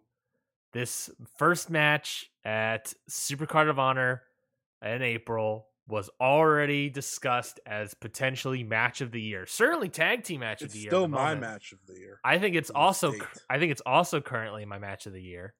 Uh, and we're gonna get a second one, and it's gonna be a two out of three falls match, a match that the Briscoes have won every time they've competed in against FTR. Scotty, You know what this who you know boy, okay, well, before I pick who wins and where this goes, one, it's gonna be phenomenal.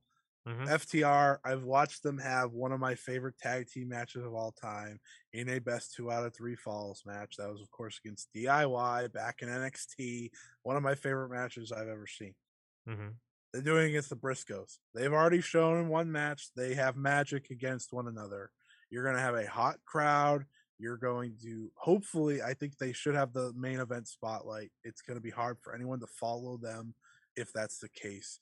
And I know people like to have that world title in the main event, but this is the match. It's built as the match of the show. The Briscoes need to be signed to Ring of Honor. Yeah. If if if they so you know we have the stories with Warner Media, blah blah blah. Listen, they are now on Bleacher Report. Like this is where this pop this pay per view is going to be. They are now on Warner Media content. That is what's happening. So just no matter what, I think the Briscoes need to be part of this moving forward. They don't feel right anywhere else. They need to be in Ring of Honor. And maybe they could dip their toe in AEW, but they need to be in this group because they're one of the best tag teams in the world, still to this day, all these years later.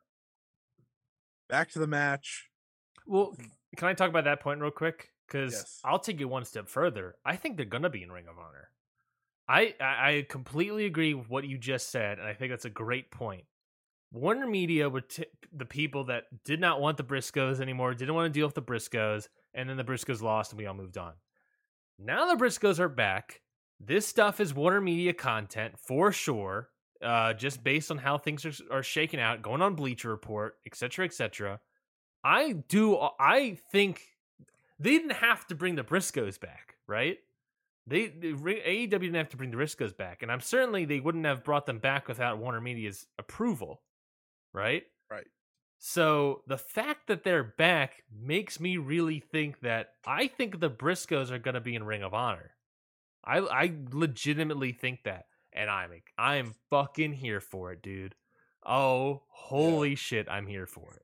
I'm happy I don't have to live through the GCW and uh Impact days anymore, hopefully, of the Briscoes, because they just weren't they just weren't the same. Or NWA too. I know they were there as well.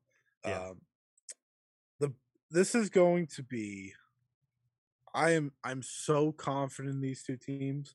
This will be another match of the year contender. Like I agree. I don't- I don't know what, like how many people listening have been there live for any of this FTR run since the, since they've really turned it up this year. Mhm. But as someone that was in the building, the literally the first show after that Ring of Honor pay per view when they faced the Young Bucks, I know what's going to happen here. There's just a magic about what they're doing right now. And when you mix in the Briscoes and their story and that great sit down interview that they did with Caprice, that was awesome. Like that was legitimately awesome. So well done. They know they have magic here. Don't don't risk it. Put it in the main event. Nothing on this show is going to be better. Claudio and Gresham could have a fantastic match. it's not going to be better. Yeah. That's how confident I am in these two teams. Uh who wins? I do think FTR keeps the titles. Unless unless there is always that possibility that the Briscoes win because they win all the time. They have how many title reigns now? Like 14, 15? They have a lot. Uh I do think FTR wins. I think FTR should win. But this I want to bring this up about the show overall. There's going to be some surprises on this show. Mhm. Tony Tony's not showing up. Just here's five matches and we're going out. Maybe they add two more matches, but there's going to be surprises on the show. Last time we got the Young Bucks going out, they teased the match with the Briscoes. They never did it. Could see that happen again. Remember, the Young Bucks no longer have titles. Yeah. They gotta they gotta look somewhere else. Um, and you gotta set up a match for what is it? All out, all out for the Young Bucks Yep. And FTR obviously needs a match. And I think if those AEW tag titles are going to keep busy, this is a way to set that up as well. There's so many ways to go here, but I cannot wait for this match. This is the match of the weekend. You know, you could also have like the Briscoes win this match, and then you can do at the next pay per view or whatever for Ring of Honor, Young Bucks versus the Briscoes versus FTR. Yeah, yeah. Or you could just wait, do the Briscoes versus Young Bucks at Mhm. all out, then do that, then do the three way. Yeah. But I kn- but the thing with FTR is they're already holding two other titles, so like I have a tough time seeing them lose. yeah.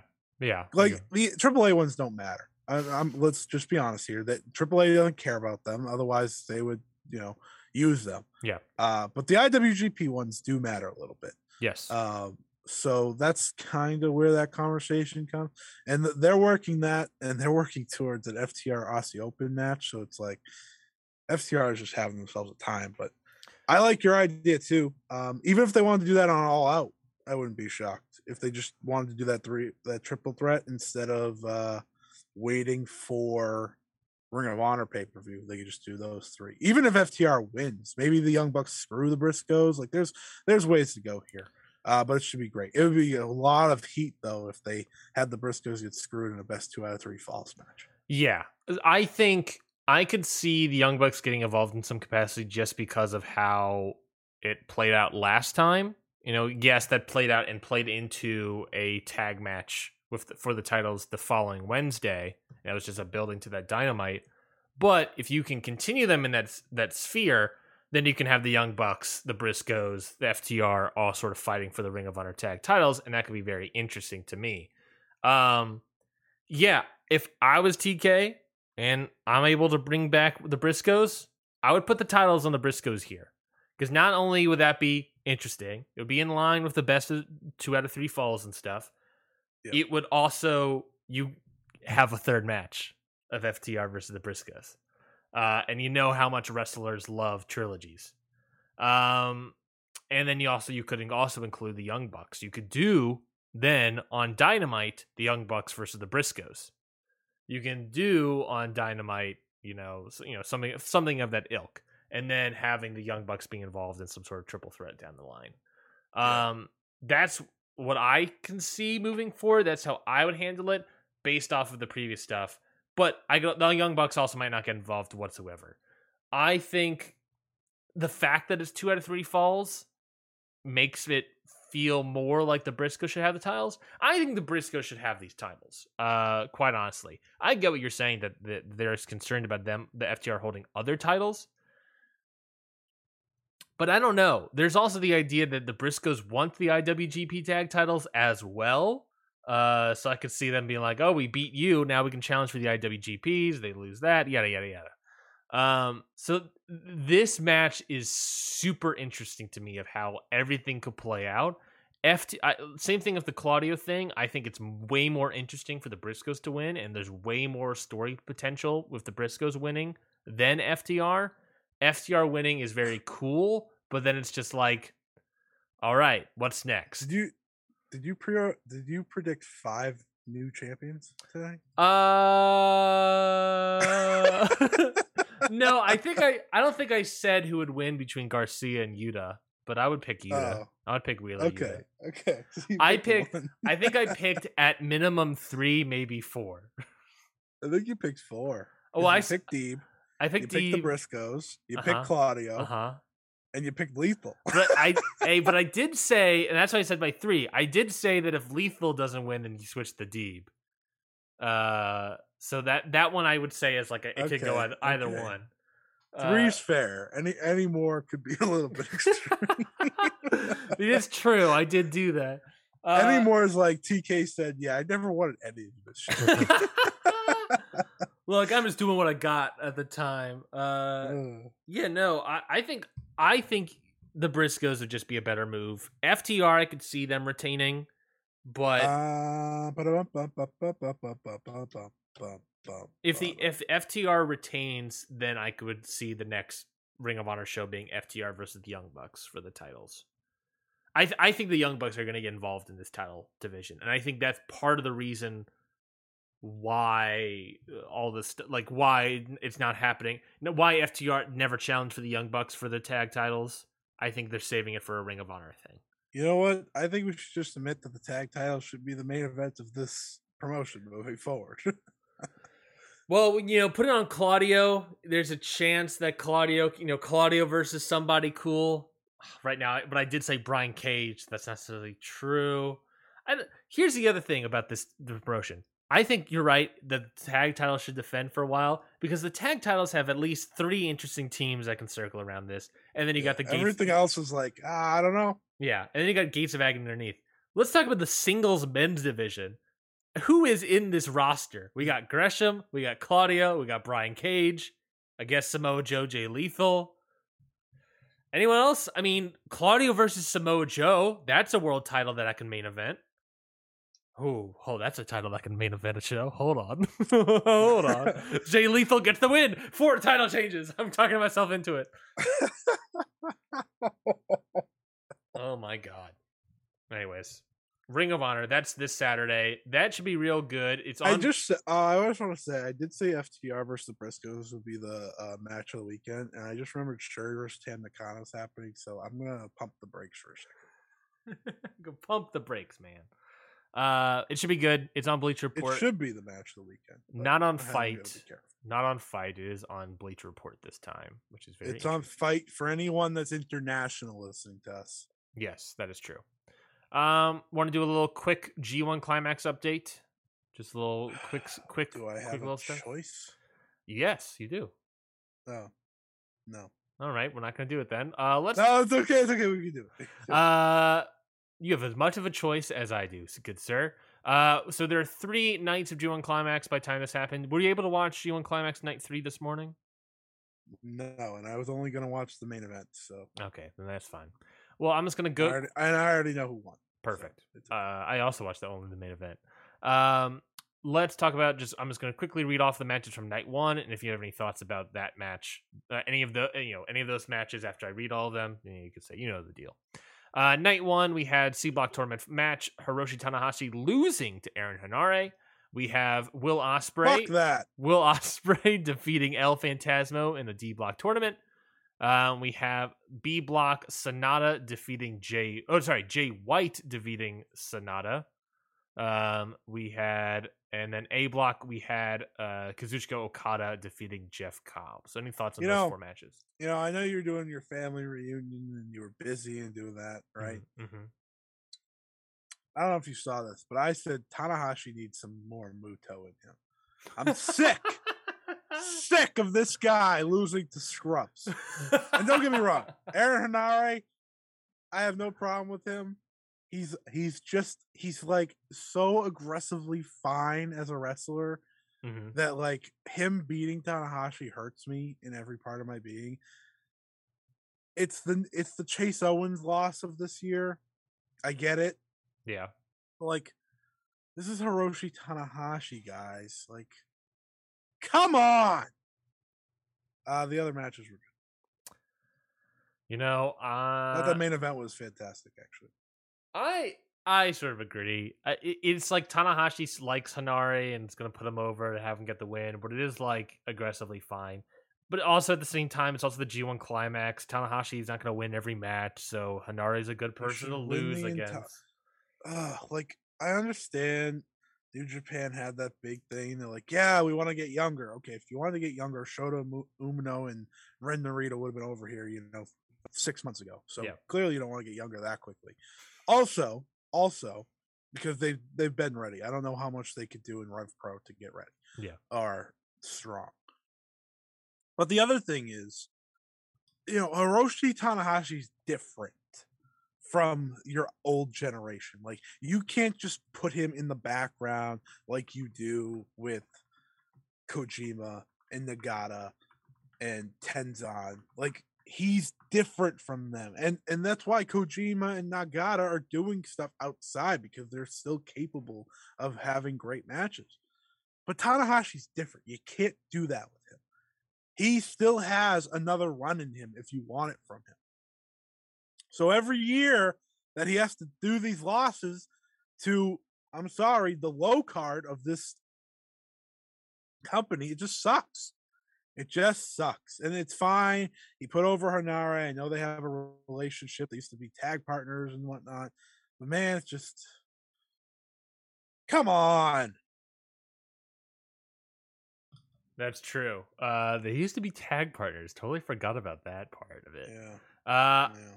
other than that, I thought Will Ospreay, El Phantasmo put on a really good match. hmm I was kind of bored about Sanada J White, and then Yeah, uh, got boring. Okada Cobb was uh pretty good, pretty good. Not as good as the Pretty previous good. matches. Not as good as the previous matches, but still good. I guess is how I, I thought it was a great match. Um, I don't remember their previous matches to be fair, because my brain is mush. Mhm. But I think their match last year was better off the top of my head from the G1. Yeah, But I thought this was still really good. yeah, Good way to kick off the uh, the uh, G1. I agree. Uh, night two, we had four more matches. B block, we had Taichi defeating Tomohiro Ishii. Ooh, We that had great. A block match, Toru Yano defeating Jonah by countout. Uh, C block match, uh, Zack Sabre Jr. defeating Kenta with the move titled "Smell My Vegan Cheese, You Mother." Uh, and a D, in the D block match, we had Juice Robinson defeating Shingo. So I feel like a lot of upsets here this this second night, right? Uh, yeah. Okay, so we'll start with the first one. I think Taichi winning was what I expected. Ishii wasn't even supposed to be in this tournament, so I don't Mhm. consider that an upset. Uh, Taichi was great. Ishii was great. Great match Great Uh, match. right off- right off the bat. Weird, um, weirdly, I think so far match of the tournament for me. Wow. Yeah, Wow, that's high. it That's was high praise. It was really great. It was like it was the it was the Taichi I want to see. Like it was just so Yeah. good. You just love Ishii too. You gotta. you That's also gotta true. that. I'm a I'm Like, a I Ishii, think, I'm I think every stan. time he has a big match, we walk away from it, and you're like, "Wow, that was like the best match of all time." It's like, okay, well, Mhm. it was Ishii, so I mean, you see seen it 75 other times, but okay, sure, sure, sure. I'm just kidding. This one was great. This Yeah. one was great. I'm just being a jerk. Uh, I didn't watch Yano versus Jonah. Sad to hear Jonah lost, though. That's kind of humiliating for your first match. Would you like Would you like to know the finish of the match? Uh, yes. Uh, Jonah and Yano are fighting on the outside. Bad dude Tito comes over. Yano throws bad dude Tito into Jonah, who they're kind of like in a hug position. Yano then low blows both of them, runs back in the ring. Jonah can't make it back in time. Kent is back, baby. This is my Kenta right here. Now he lost. He lost. He Mhm, lost. mhm. and it's very unfortunate. But he was ruthless. He was devastating. I I read today that him and Jay White were not on the same page in their tag title match, or not tag titles, just tag match. Mhm. And I was like, "Oh, are you are you hinting to me I'm getting full time Kenta back? Because you don't tease me with that." Kenta was great in here. Zack was great in here. Oh, I love this match. Uh, just very physical, really good stuff. Yeah. Uh, I thought night two was actually better than night one overall um, as a show. Mhm. Um, and I actually really liked the main event. Uh, the the finish was flat, obviously, because you know Juice couldn't get Shingo up, so he just did the pulp friction. Yeah. Um, but I thought Juice was really good. Uh, I actually like Bullet Club Juice. I Um, do I too. think I, do I think the Rock Hard man's figuring it out. I think he plays a good heel. I think I like hear So it's funny because like some people don't like when wrestlers talk during their matches, but Juice is like a phenomenal promo. Yeah. So I like hearing him do it because he's also very funny.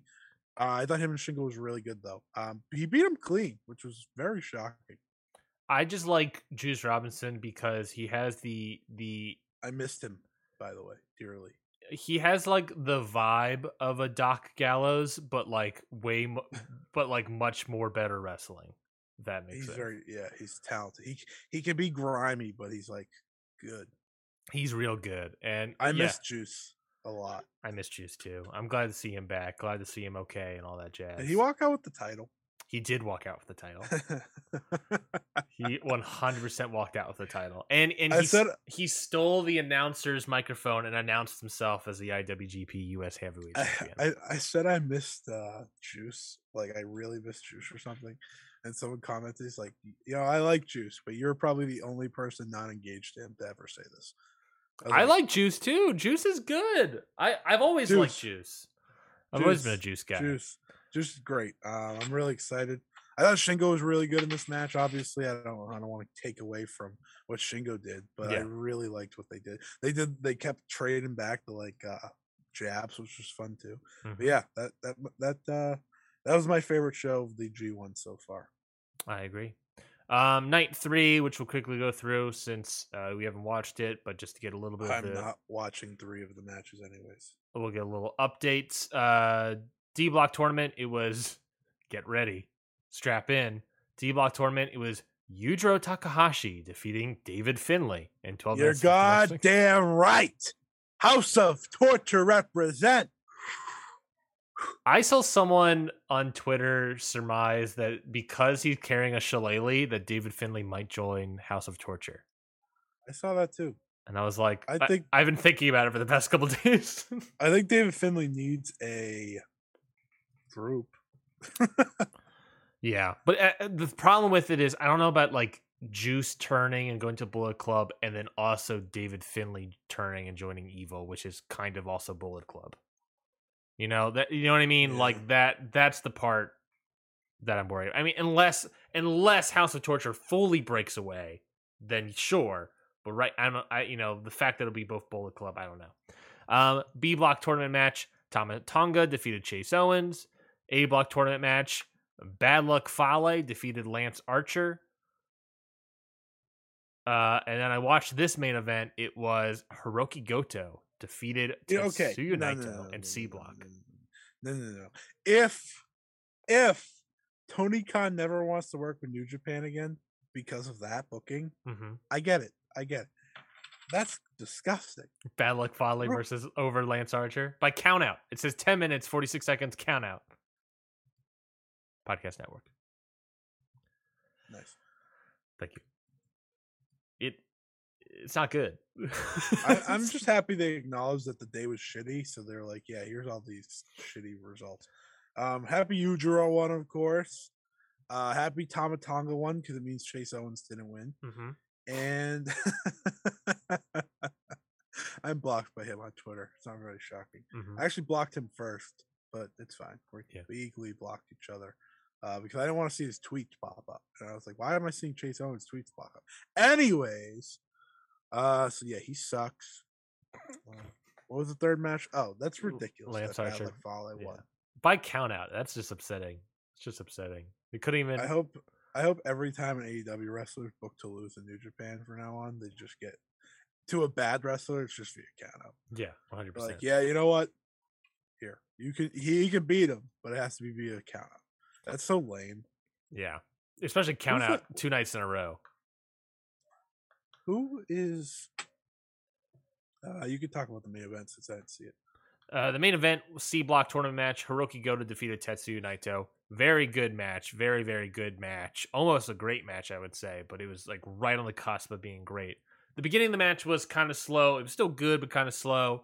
And then the second half of the match, third, you know, last third, really picked up. Crowd got super into it. Goto Naito doing a lot of fantastic spots, uh, reversing brainbuster kind of moves, and uh, I think it was a brainbuster. Um, uh, and you know, reversing moves, just a lot of good stuff. Crowd was fully behind uh, Tetsuya, but also super behind Hiroki Goto.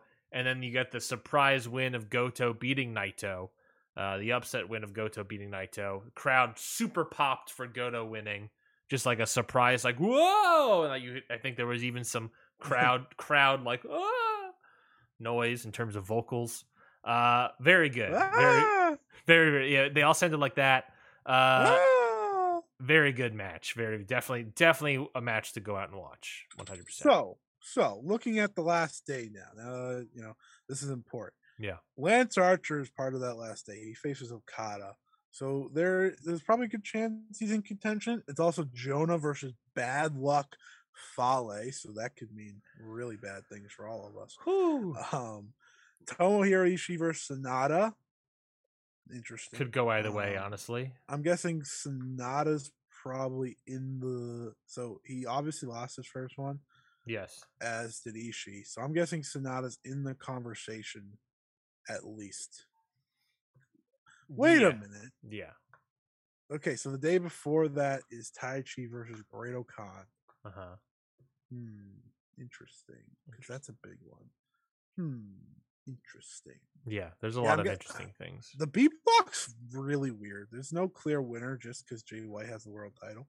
Yeah. Um, okay. Besides, I guess Jay so- White winning. So that means C block Hiroki Goto versus Evil. So are you are you telling me Hiroki Goto has a shot? No, no, he probably doesn't. Um, he couldn't then get the AEW title, so he's going after the IWGP. As he should. Naito versus Zack Sabre Jr., Shingo versus El Phantasmo, and Ospreay versus Juice. hmm Good to keep in mind. Ospreay forward. versus Juice could be a, a contender for the block. I think. yeah. To me, three blocks are already set. I could see. I could also see Juice winning the block based off of that that. would be a move. Because well, then you could, you know, then it's like, oh, I should win because I'm the challenger, and, and Ospreay being like, well, I'm actual champion, and that could that could build into a match, is what I'm saying. Yeah. That could build into a yeah, proper I match. mean, hey, G one's G one's heating up. hmm Uh, so the current standings at the moment are Block A with two points. Obviously, this is not doesn't really tell us anything really. Block A of two points is Okada, Yano, and Bad Luck Fale. Zero points is Cobb, Archer, Lawlor, and Jonah. Lawlor, I believe, is the only one that has not wrestled yet. Um, B block, we have uh, two points of Jay White, Taichi, and Tama Tonga, with Ishii, Sanada, Great Khan, and Chase Owens all have zero points. Great Khan has not wrestled yet. Block C, uh, Henare, Sa- Zack Sabre Jr., and Goto all have two points, with Evil, Naito, Kenta, and Tanahashi who have all have zero points. Evil has not wrestled yet.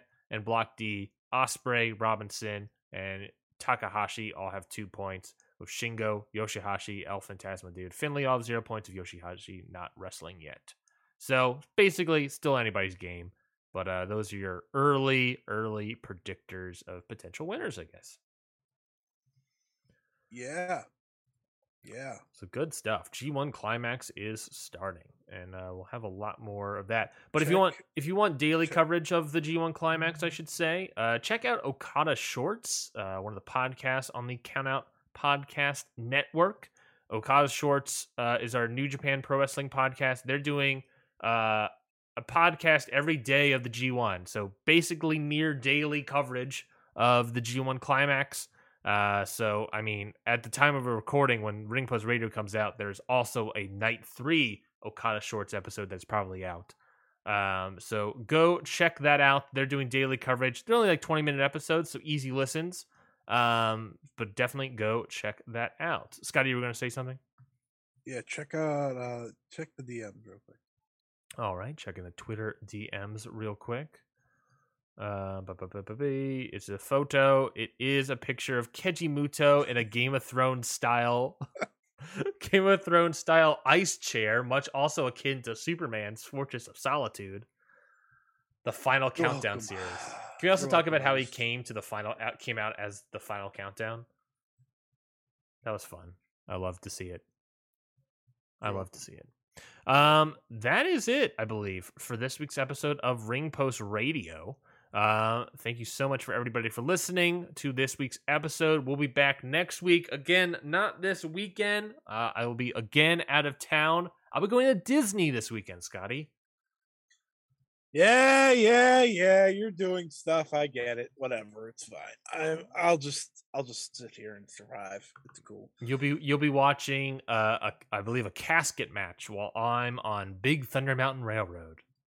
Um, if you're on Big Thunder Mountain Railroad at like 4 a.m., then congratulations. I snuck into the heart to the park. That's just dedication right there. It's dedication. Uh. Well, that well, you have fun. Um, I will just you know do what I do because that's what I do. Shout out Mark Henry for that one. Um, you know, remember when he used to do that. Anyways, uh, yeah, enjoy your uh, enjoy your vacation. I hope. Uh, how long are you going away for? I am gone Friday night to Monday morning. So uh There you go. That's a party. it's gonna be a party. Uh it's yeah, it's literally we're going to Magic Kingdom on Saturday and then Animal Kingdom on Sunday. Um I've never been to the Animal Kingdom Pandora part of the thing, part of the park. Avatar. The Yeah, Avatar like movies. So I guess I'm excited. Pretty excited about it. I guess. Eh, I guess I'm pretty excited. Uh, don't don't sell it like you just did. Um, they might they might be upset that you're not as excited as you should be. Maybe, maybe, maybe. Uh, but then I'm also going to Dynamite tonight, so I also got a lot of I got a lot of stuff on my plate, and I'm still considering going. To, is, let's light the fuse. I'm Don't go considering Terminus. also going to Terminus. I Isn't that Konosuke? yeah, that's why I'm considering. How how can you make a Konosuke Takeshi match bad? Terminus rules. or who is he? He's against Gresham, who has not had great main events in Terminus history. Uh, what else? What else do we got here? Um, Remember when we thought Terminus was dead? Yeah, I mean, remember when we thought Terminus was going to be the next, like the PWG of the South? Um, kind of. I know you were very excited for it, especially. Yeah, And then they had that first show, and you're like, oh, it was bad. Um, Masha Slamovich versus Queen Aminata. Um, Jay Lethal versus Baron Black. Mike Bennett versus Invictus Cash. Will Ferrer versus Adam Priest. Khan. We like Khan. We love Khan. You, you love Khan. You also love Khan. I like Khan. I don't love. Uh, he's in an open challenge match, so he's against some random person. And then uh, C4 Cody Chhun Guillermo Rosas from uh, um, uh, Seattle promotion Defy versus The Factory Aaron Solo and QT Marshall. Get hype, baby. Get hype, stay hype. I love that. Oh, big God. Sorry.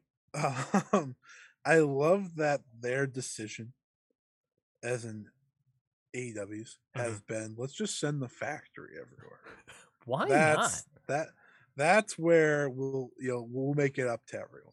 not? You know, th- them getting such a star in QT Marshall. Yeah.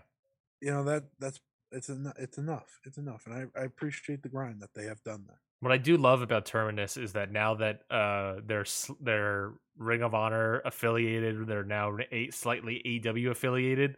We can get better wrestlers like Takeshita on on the show. Uh, oh, and oh, you, and I'll stop better- there. I'll stop there. I guess. But even better, you get the factory.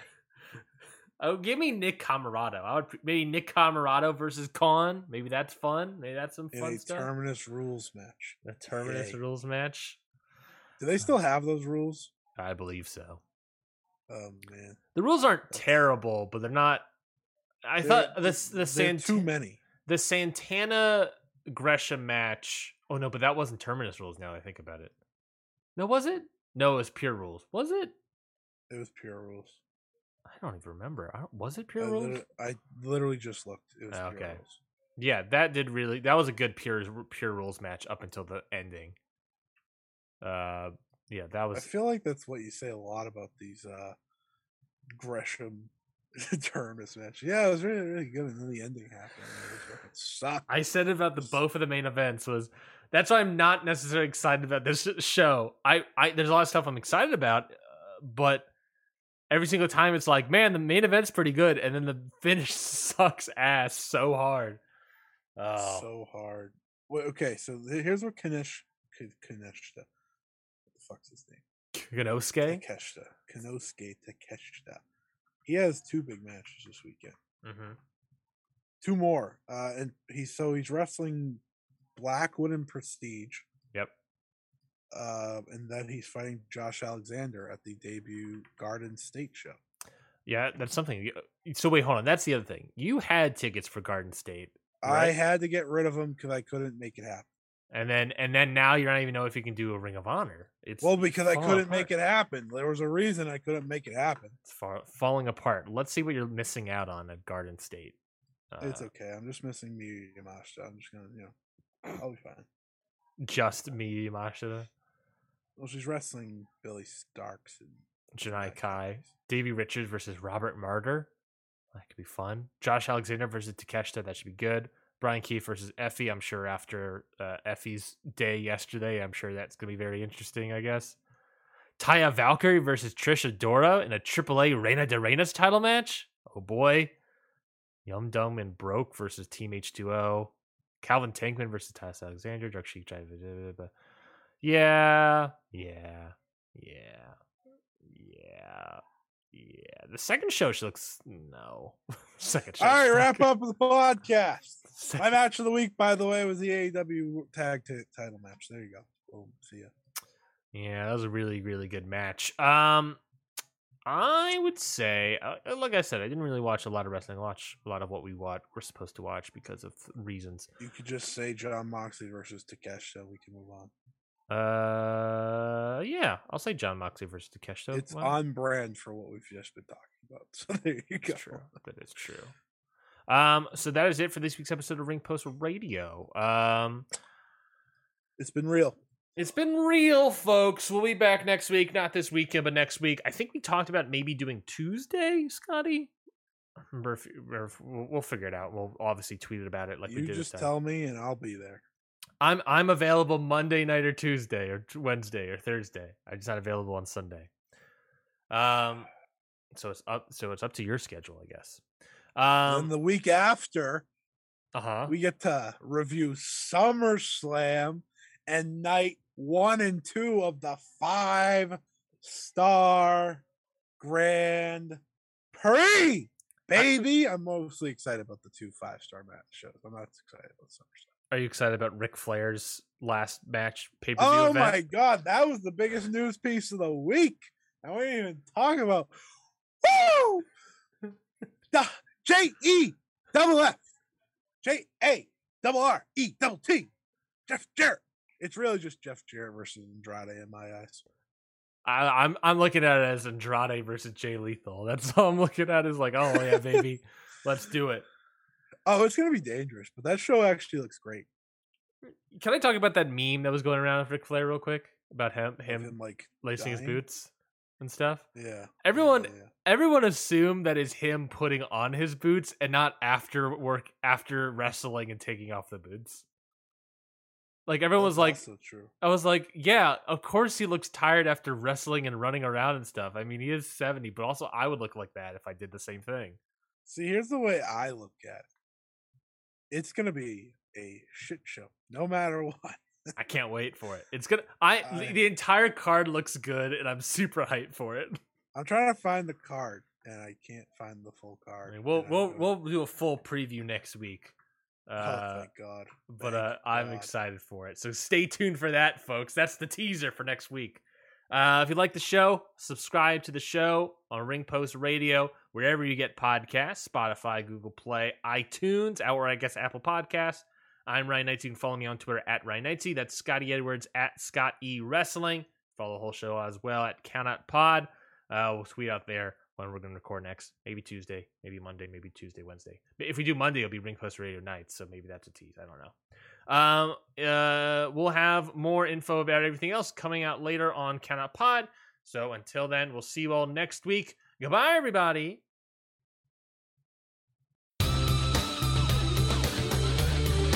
This has been a Count Out Podcast.